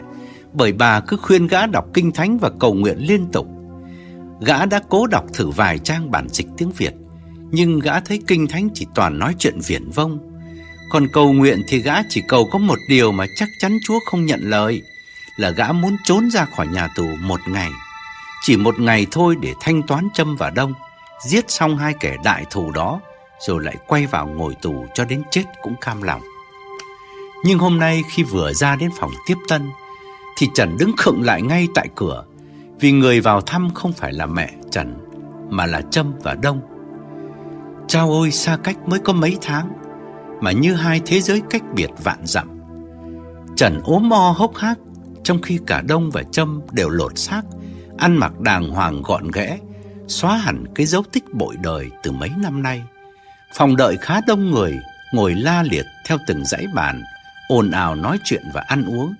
Giám thị đứng giải rác, bốn góc tường, đảo mắt theo dõi khắp lượt. Vừa thấy Trần, châm giơ tay vẫy và tươi cười gọi. Anh Trần, em đây, anh Đông với em vào thăm anh. Trần chố mắt nhìn, toàn thân run lên bần bật vì giận. Gã toan xông lại bóp cổ con đàn bà khốn nạn Nhưng gã dằn lại được Vì quanh gã có khá đông nhân viên cai tù Và lại Gã cũng còn tỉnh táo Để nhớ đến cái cực hình khủng khiếp Khi bị biệt giam vì phạm lỗi Trần nói với nhân viên giám thị Một câu ngắn gọn bằng tiếng Anh I don't want to see them. Rồi Trần lặng lẽ quay vào nhà tù. Sau lưng, Trần còn nghe giọng Trâm gọi theo. Anh Trần, anh Trần, e, e, em dặn anh cái này, em có quà cho anh đây này. Đứng bên Trâm, Đông cười nhạt, nhún vai bảo Trâm. Nó không muốn gặp mình thì thôi, thôi đi về em. Nhưng khoan đã Nhưng mà mình phải gửi quà lại cho anh ấy chứ Thôi thôi nhờ, nhờ giám thị người ta mang vào Em mua đến ba cây thuốc đơn hiêu lận Anh ấy chỉ có hút thứ này thôi Đông chưa kịp nói gì thì Trâm lại thêm. Anh với em có lòng vào thăm anh ấy là đủ rồi. Ờ, Anh ấy ngại gặp mình thì Thỉnh thoảng em em sẽ biên thư cho anh ấy. Hai người gửi quà nhờ giám thị trao lại cho Trần Rồi thơ thới nắm tay nhau ra cổng. Ngồi trên xe Trâm trầm ngâm không nói. Dù sao cô cũng cảm thấy hơi áy náy vì thái độ hờn dỗi của Trần. Nhưng ngược lại Đông thì khoan khoái vô cùng. Chỉ cần Trần nhìn tận mắt thấy Đông âu yếm đi bên Trâm là Đông mãn nguyện rồi. Nỗi đau của Trần chính là niềm hạnh phúc của Đông. Cho nên Trần càng đau thì Đông càng sung sướng. Giờ này Đông mới trả được mối hận âm ỉ trong lòng gã từ hai năm nay. Hận thằng Trần cướp mất người tình của Đông Hận cái cách cư xử hỗn láo của Trần đối với bạn bè, lúc nào cũng chèn ép, bắt nạt để được làm lãnh tụ. Đông cay đắng nhịn nhục, chỉ đợi chờ dịp thuận tiện để trả thù. Và dịp ấy đã đến khi cả bọn quyết định đánh cướp nhà hàng Queen Noodles. Đó là ván bài định mệnh, là canh bạc để đời, làm thay đổi hẳn cuộc sống của Trần và Đông. Giờ này nhìn lại, Đông hân hoan thấy mọi tính toán của mình đều tuần tự diễn ra y như Đông dự kiến. Nói đúng ra là còn hơn cả Đông tính toán, nghĩa là Đông đã đạt thắng lợi vượt chỉ tiêu, vượt sự mong ước của mình. Từ việc Đông giả vờ ngã cầu thang gãy chân để khỏi tham gia vụ cướp, cho đến việc Trần bị bắt quả tang tại hiện trường, tất cả đều như có bàn tay ông trời xếp đặt dùm Đông. May cho Đông hơn nữa là Trần bắn chết ông janitor ngay trong quán. Điều này thì Đông hoàn toàn không ngờ tới. Phải nói đó là món quà lớn nhất trời tặng cho Đông Giả như Trần không giết người Thì cái tội ăn cướp của gã Chắc chỉ đẩy gã vào tù vài năm là cùng mà nếu Trần chỉ đi tù vài năm Thì Đông đâu có dám rủ Trâm về chung sống. Mà dù Đông có gạ gẫm Trâm cũng không dám Vì biết trước khi ra tù Trần sẽ không để yên. Sở dĩ hôm nay Đông và Trâm dám ngang nhiên đoàn tụ Là vì Trần sẽ nghỉ mát dài hạn đến hơn 30 năm. Ngày mãn hạn thì Trần đã già rồi, cho nên việc Trần bắn chết Jim trong tiệm ăn đúng là số kiếp an bài, giúp Đông bất chiến tự nhiên thành. Trần báo và Lũy vào tù rồi, Trâm ở ngoài hết sức cô đơn. Về lại nhà với bố mẹ thì dứt khoát Trâm không muốn, mà sống một mình thì sống không được vì vừa quạnh hưu vừa không trả nổi tiền nhà. Bà Thiết mấy lần đến dục con về để bán bánh cuốn, nhưng Trâm cứ ậm ừ, khất lần đến cuối tháng. Trâm nhìn quanh thấy chỉ còn Đông vốn nặng tình với Trâm, hai người thường xuyên liên lạc với nhau hoặc đưa nhau đi ăn, chỉ để nhắc đi nhắc lại một đề tài duy nhất là vụ đánh cướp nhà hàng Queen Noodles. Họ nhắc chuyện đó để vui mừng đưa đến kết luận là cả hai cùng may mắn, không có mặt trong vụ cướp đó. Một hôm, Đông rủ Trâm sang chơi, nói chuyện một lúc, Đông run run bảo Anh quen em trước, nhưng mà ngày ấy anh khờ quá nên để Trần nó cướp mất em. Anh đau khổ biết bao nhiêu mà chắc em vô tình không để ý. Trâm tròn mắt nhìn Đông, vì lần đầu tiên Đông nói được những câu lãng mạn tình tứ, cô cảm động đáp. Um, chẳng phải là anh khờ, chỉ tại anh không ngỏ lời với em. Lúc ấy em đang muốn ra khỏi nhà vì chán bố mẹ. Anh Trần rủ em, em bằng lòng ngay. Đông cười nhẹ. Bây giờ anh mới biết thì đã muộn quá rồi. Nhưng muộn còn hơn không Hôm nay anh ngỏ lời mời em sang Ở đây luôn với anh Trâm không khách sáo Cô nhìn Đông chịu mến và nói Giá như mà ngày ấy anh rủ em trước Thì em đâu có đi theo anh Trần Thế là hai đứa bắt đầu một khúc rẽ mới Đông lúc này đã dứt hẳn con đường cũ Xin được việc full time tại nhà hàng Chắc chiêu thì cũng đủ tiền nhà, tiền ăn Coi như một túp lều chanh hai quả tim vàng Bà chủ nhà vốn quý mến Đông nhưng đầu óc rất thực tế. Thấy Trâm dọn vào ở chung với Đông, bà lên tiếng bảo Đông. À, từ nay thì mỗi tháng cậu ờ, cho tôi xin thêm độ 100 tiền nhà. Thêm người điện nước thể nào cũng tốn hơn, cậu thông cảm. Trâm chào bà rồi cười đáp. Dạ vâng, cháu cháu nhất trí với bà, nhưng bà bà thư thư cho cháu khất. À, cháu đang xin cái chân thư ký à, phòng mạch bác sĩ. Hễ mà có việc đó, cháu trả bù liền nhé. Bà đưa mắt nhìn Đông, Đông liền gật đầu xác nhận để chủ nhà an tâm. Hôm qua nghe Đông rủ vào thăm Trần, Trâm hơi ngần ngại. Cô bảo Chả biết là có nên không? Gặp ông ấy ngượng chết. À, Hay là anh anh muốn đi thăm thì anh đi một mình đi. Đông tha thiết giải thích Anh nghĩ lại thì anh lại nghĩ khác. Một ngày quen nhau đã là nghĩa. Em ở với Trần à, Cũng đến hơn một năm. Huống chi giờ này nó gặp hoạn nạn Em nỡ dứt hẳn hay sao? Trâm nhăn mặt yêu tư nói nhưng mà em biết anh nói làm sao với anh ấy. Nhỡ anh ấy hỏi là tại sao bỏ anh ấy rồi sống với anh thì em giả nhờ làm sao? Đông phỉ cười cắt nghĩa. Ơ ừ, hay. Trần nó phải thông cảm chứ. Đời nào nó lại hỏi ngớ ngẩn như thế? Giả như nó chỉ đi tù một vài năm Thì em có thể chờ được. Đằng này coi như nó tù cả một đời mà. Chả nhẽ em cứ ở vậy như là gái quá mà thủ tiết hay sao? Nếu nó hỏi, em cứ giả nhờ như thế. Mà anh biết chắc nó không hỏi đâu. Anh anh thấy em nên vào thăm nó một lần cho chọn tình chọn nghĩa. Trâm vốn là đứa hời hợt cạn nghĩ, Nên siêu lòng đi cùng với Đông. Cô cứ tưởng Đông nặng tình nghĩa thật, Chứ không hề biết đó là âm mưu của Đông Nhưng muốn bắn phát súng ân huệ bồi thêm Vào nỗi đau ngút trời hiện tại của Trần. Mãi đến lúc nhìn thấy Trần, Mà Trần bỏ vào không thèm gặp, Trâm mới thấy hối hận Là đáng lẽ không nên nghe lời dụ dỗ của Đông Đến thăm Trần. Xe chạy trên xa lộ một quãng khá xa. Trâm vẫn không nói gì. Cô nhắm mắt ngả đầu ra thành ghế Và trầm tư nghĩ đến Trần, Đến cái hình ảnh hốc hác của Trần Mà cô vừa gặp lại sau mấy tháng xa cách. Người yêu cũ của cô hôm nay non thảm hại quá, Vậy mà đã một thời cô say mê cuồng nhiệt. Đông vừa lái xe, Vừa đưa tay vặn nút radio cho đỡ chống trải Vì Trâm im lặng. Đài đang phát một đoạn quảng cáo tiệm ăn tàu làm cả Đông lẫn Trâm đều nhớ lại vụ cướp nhà hàng Queen Noodles. Trâm ngồi thẳng lên, quay sang bảo Đông. Anh à, nghĩ lại thì thấy cảnh sát Mỹ nó giỏi thật anh ơi. Giỏi mà nhanh nữa. Hiểu ăn chỉ gọi có một tiếng thôi à, mà ba bốn xe cảnh sát ập tới ngay trong nháy mắt. Làm bọn anh Trần không tài nào chạy thoát được. Em phục thật đấy. Phục cảnh sát Mỹ nó nhanh như cách. Đông gật gù, tỏ vẻ tán đồng, rồi nói lảng ngay sang đề tài khác không muốn khơi lại chuyện cũ. Bởi vì chỉ một mình Đông biết rất rõ, không phải cảnh sát ập tới nhanh là do nhà hàng gọi phun cấp cứu. Bởi nhà hàng có gọi đâu. Trần nghi Jim kêu cảnh sát nên mới uất ức bắn chết anh ta. Nhưng trăm phần trăm là Jim bị chết oan chứ Jim không hề kêu cảnh sát. Mà dù Jim có kêu cảnh sát thì cảnh sát cũng không thể đến nhanh như thế được. Sự thật là cảnh sát đã bố trí trước phục kích sẵn để răng lưới bắt quả tang Trần và đồng bọn ngay tại hiện trường. Chứ nếu bất ngờ chỉ có vài phút thì làm sao huy động được cả một lực lượng đông như vậy. Sau chiến công ấy, báo chí và đài truyền hình địa phương hết lời ca ngợi cảnh sát phục vụ công chúng hiếu hiệu. Nhưng thật ra, người có công lớn trong vụ này là Đông. Bởi vì chính Đông đã mật báo tất cả mọi kế hoạch của Trần cho cảnh sát biết. Ngay từ chiều hôm trước, lúc Đông còn phải chống nạn giả vờ bước đi những bước thật khó khăn trước mắt mọi người.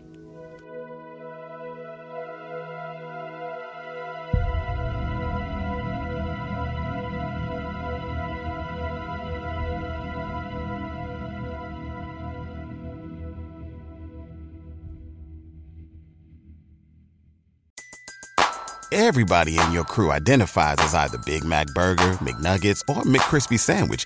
But you're the filet o fish Sandwich all day. That crispy fish, that savory tartar sauce, that melty cheese, that pillowy bun. Yeah, you get it. Every time. And if you love the filet of fish, right now you can catch two of the classics you love for just $6. Limited time only. Price and participation may vary. Cannot be combined with any other offer. Single item at regular price. Ba da ba ba ba.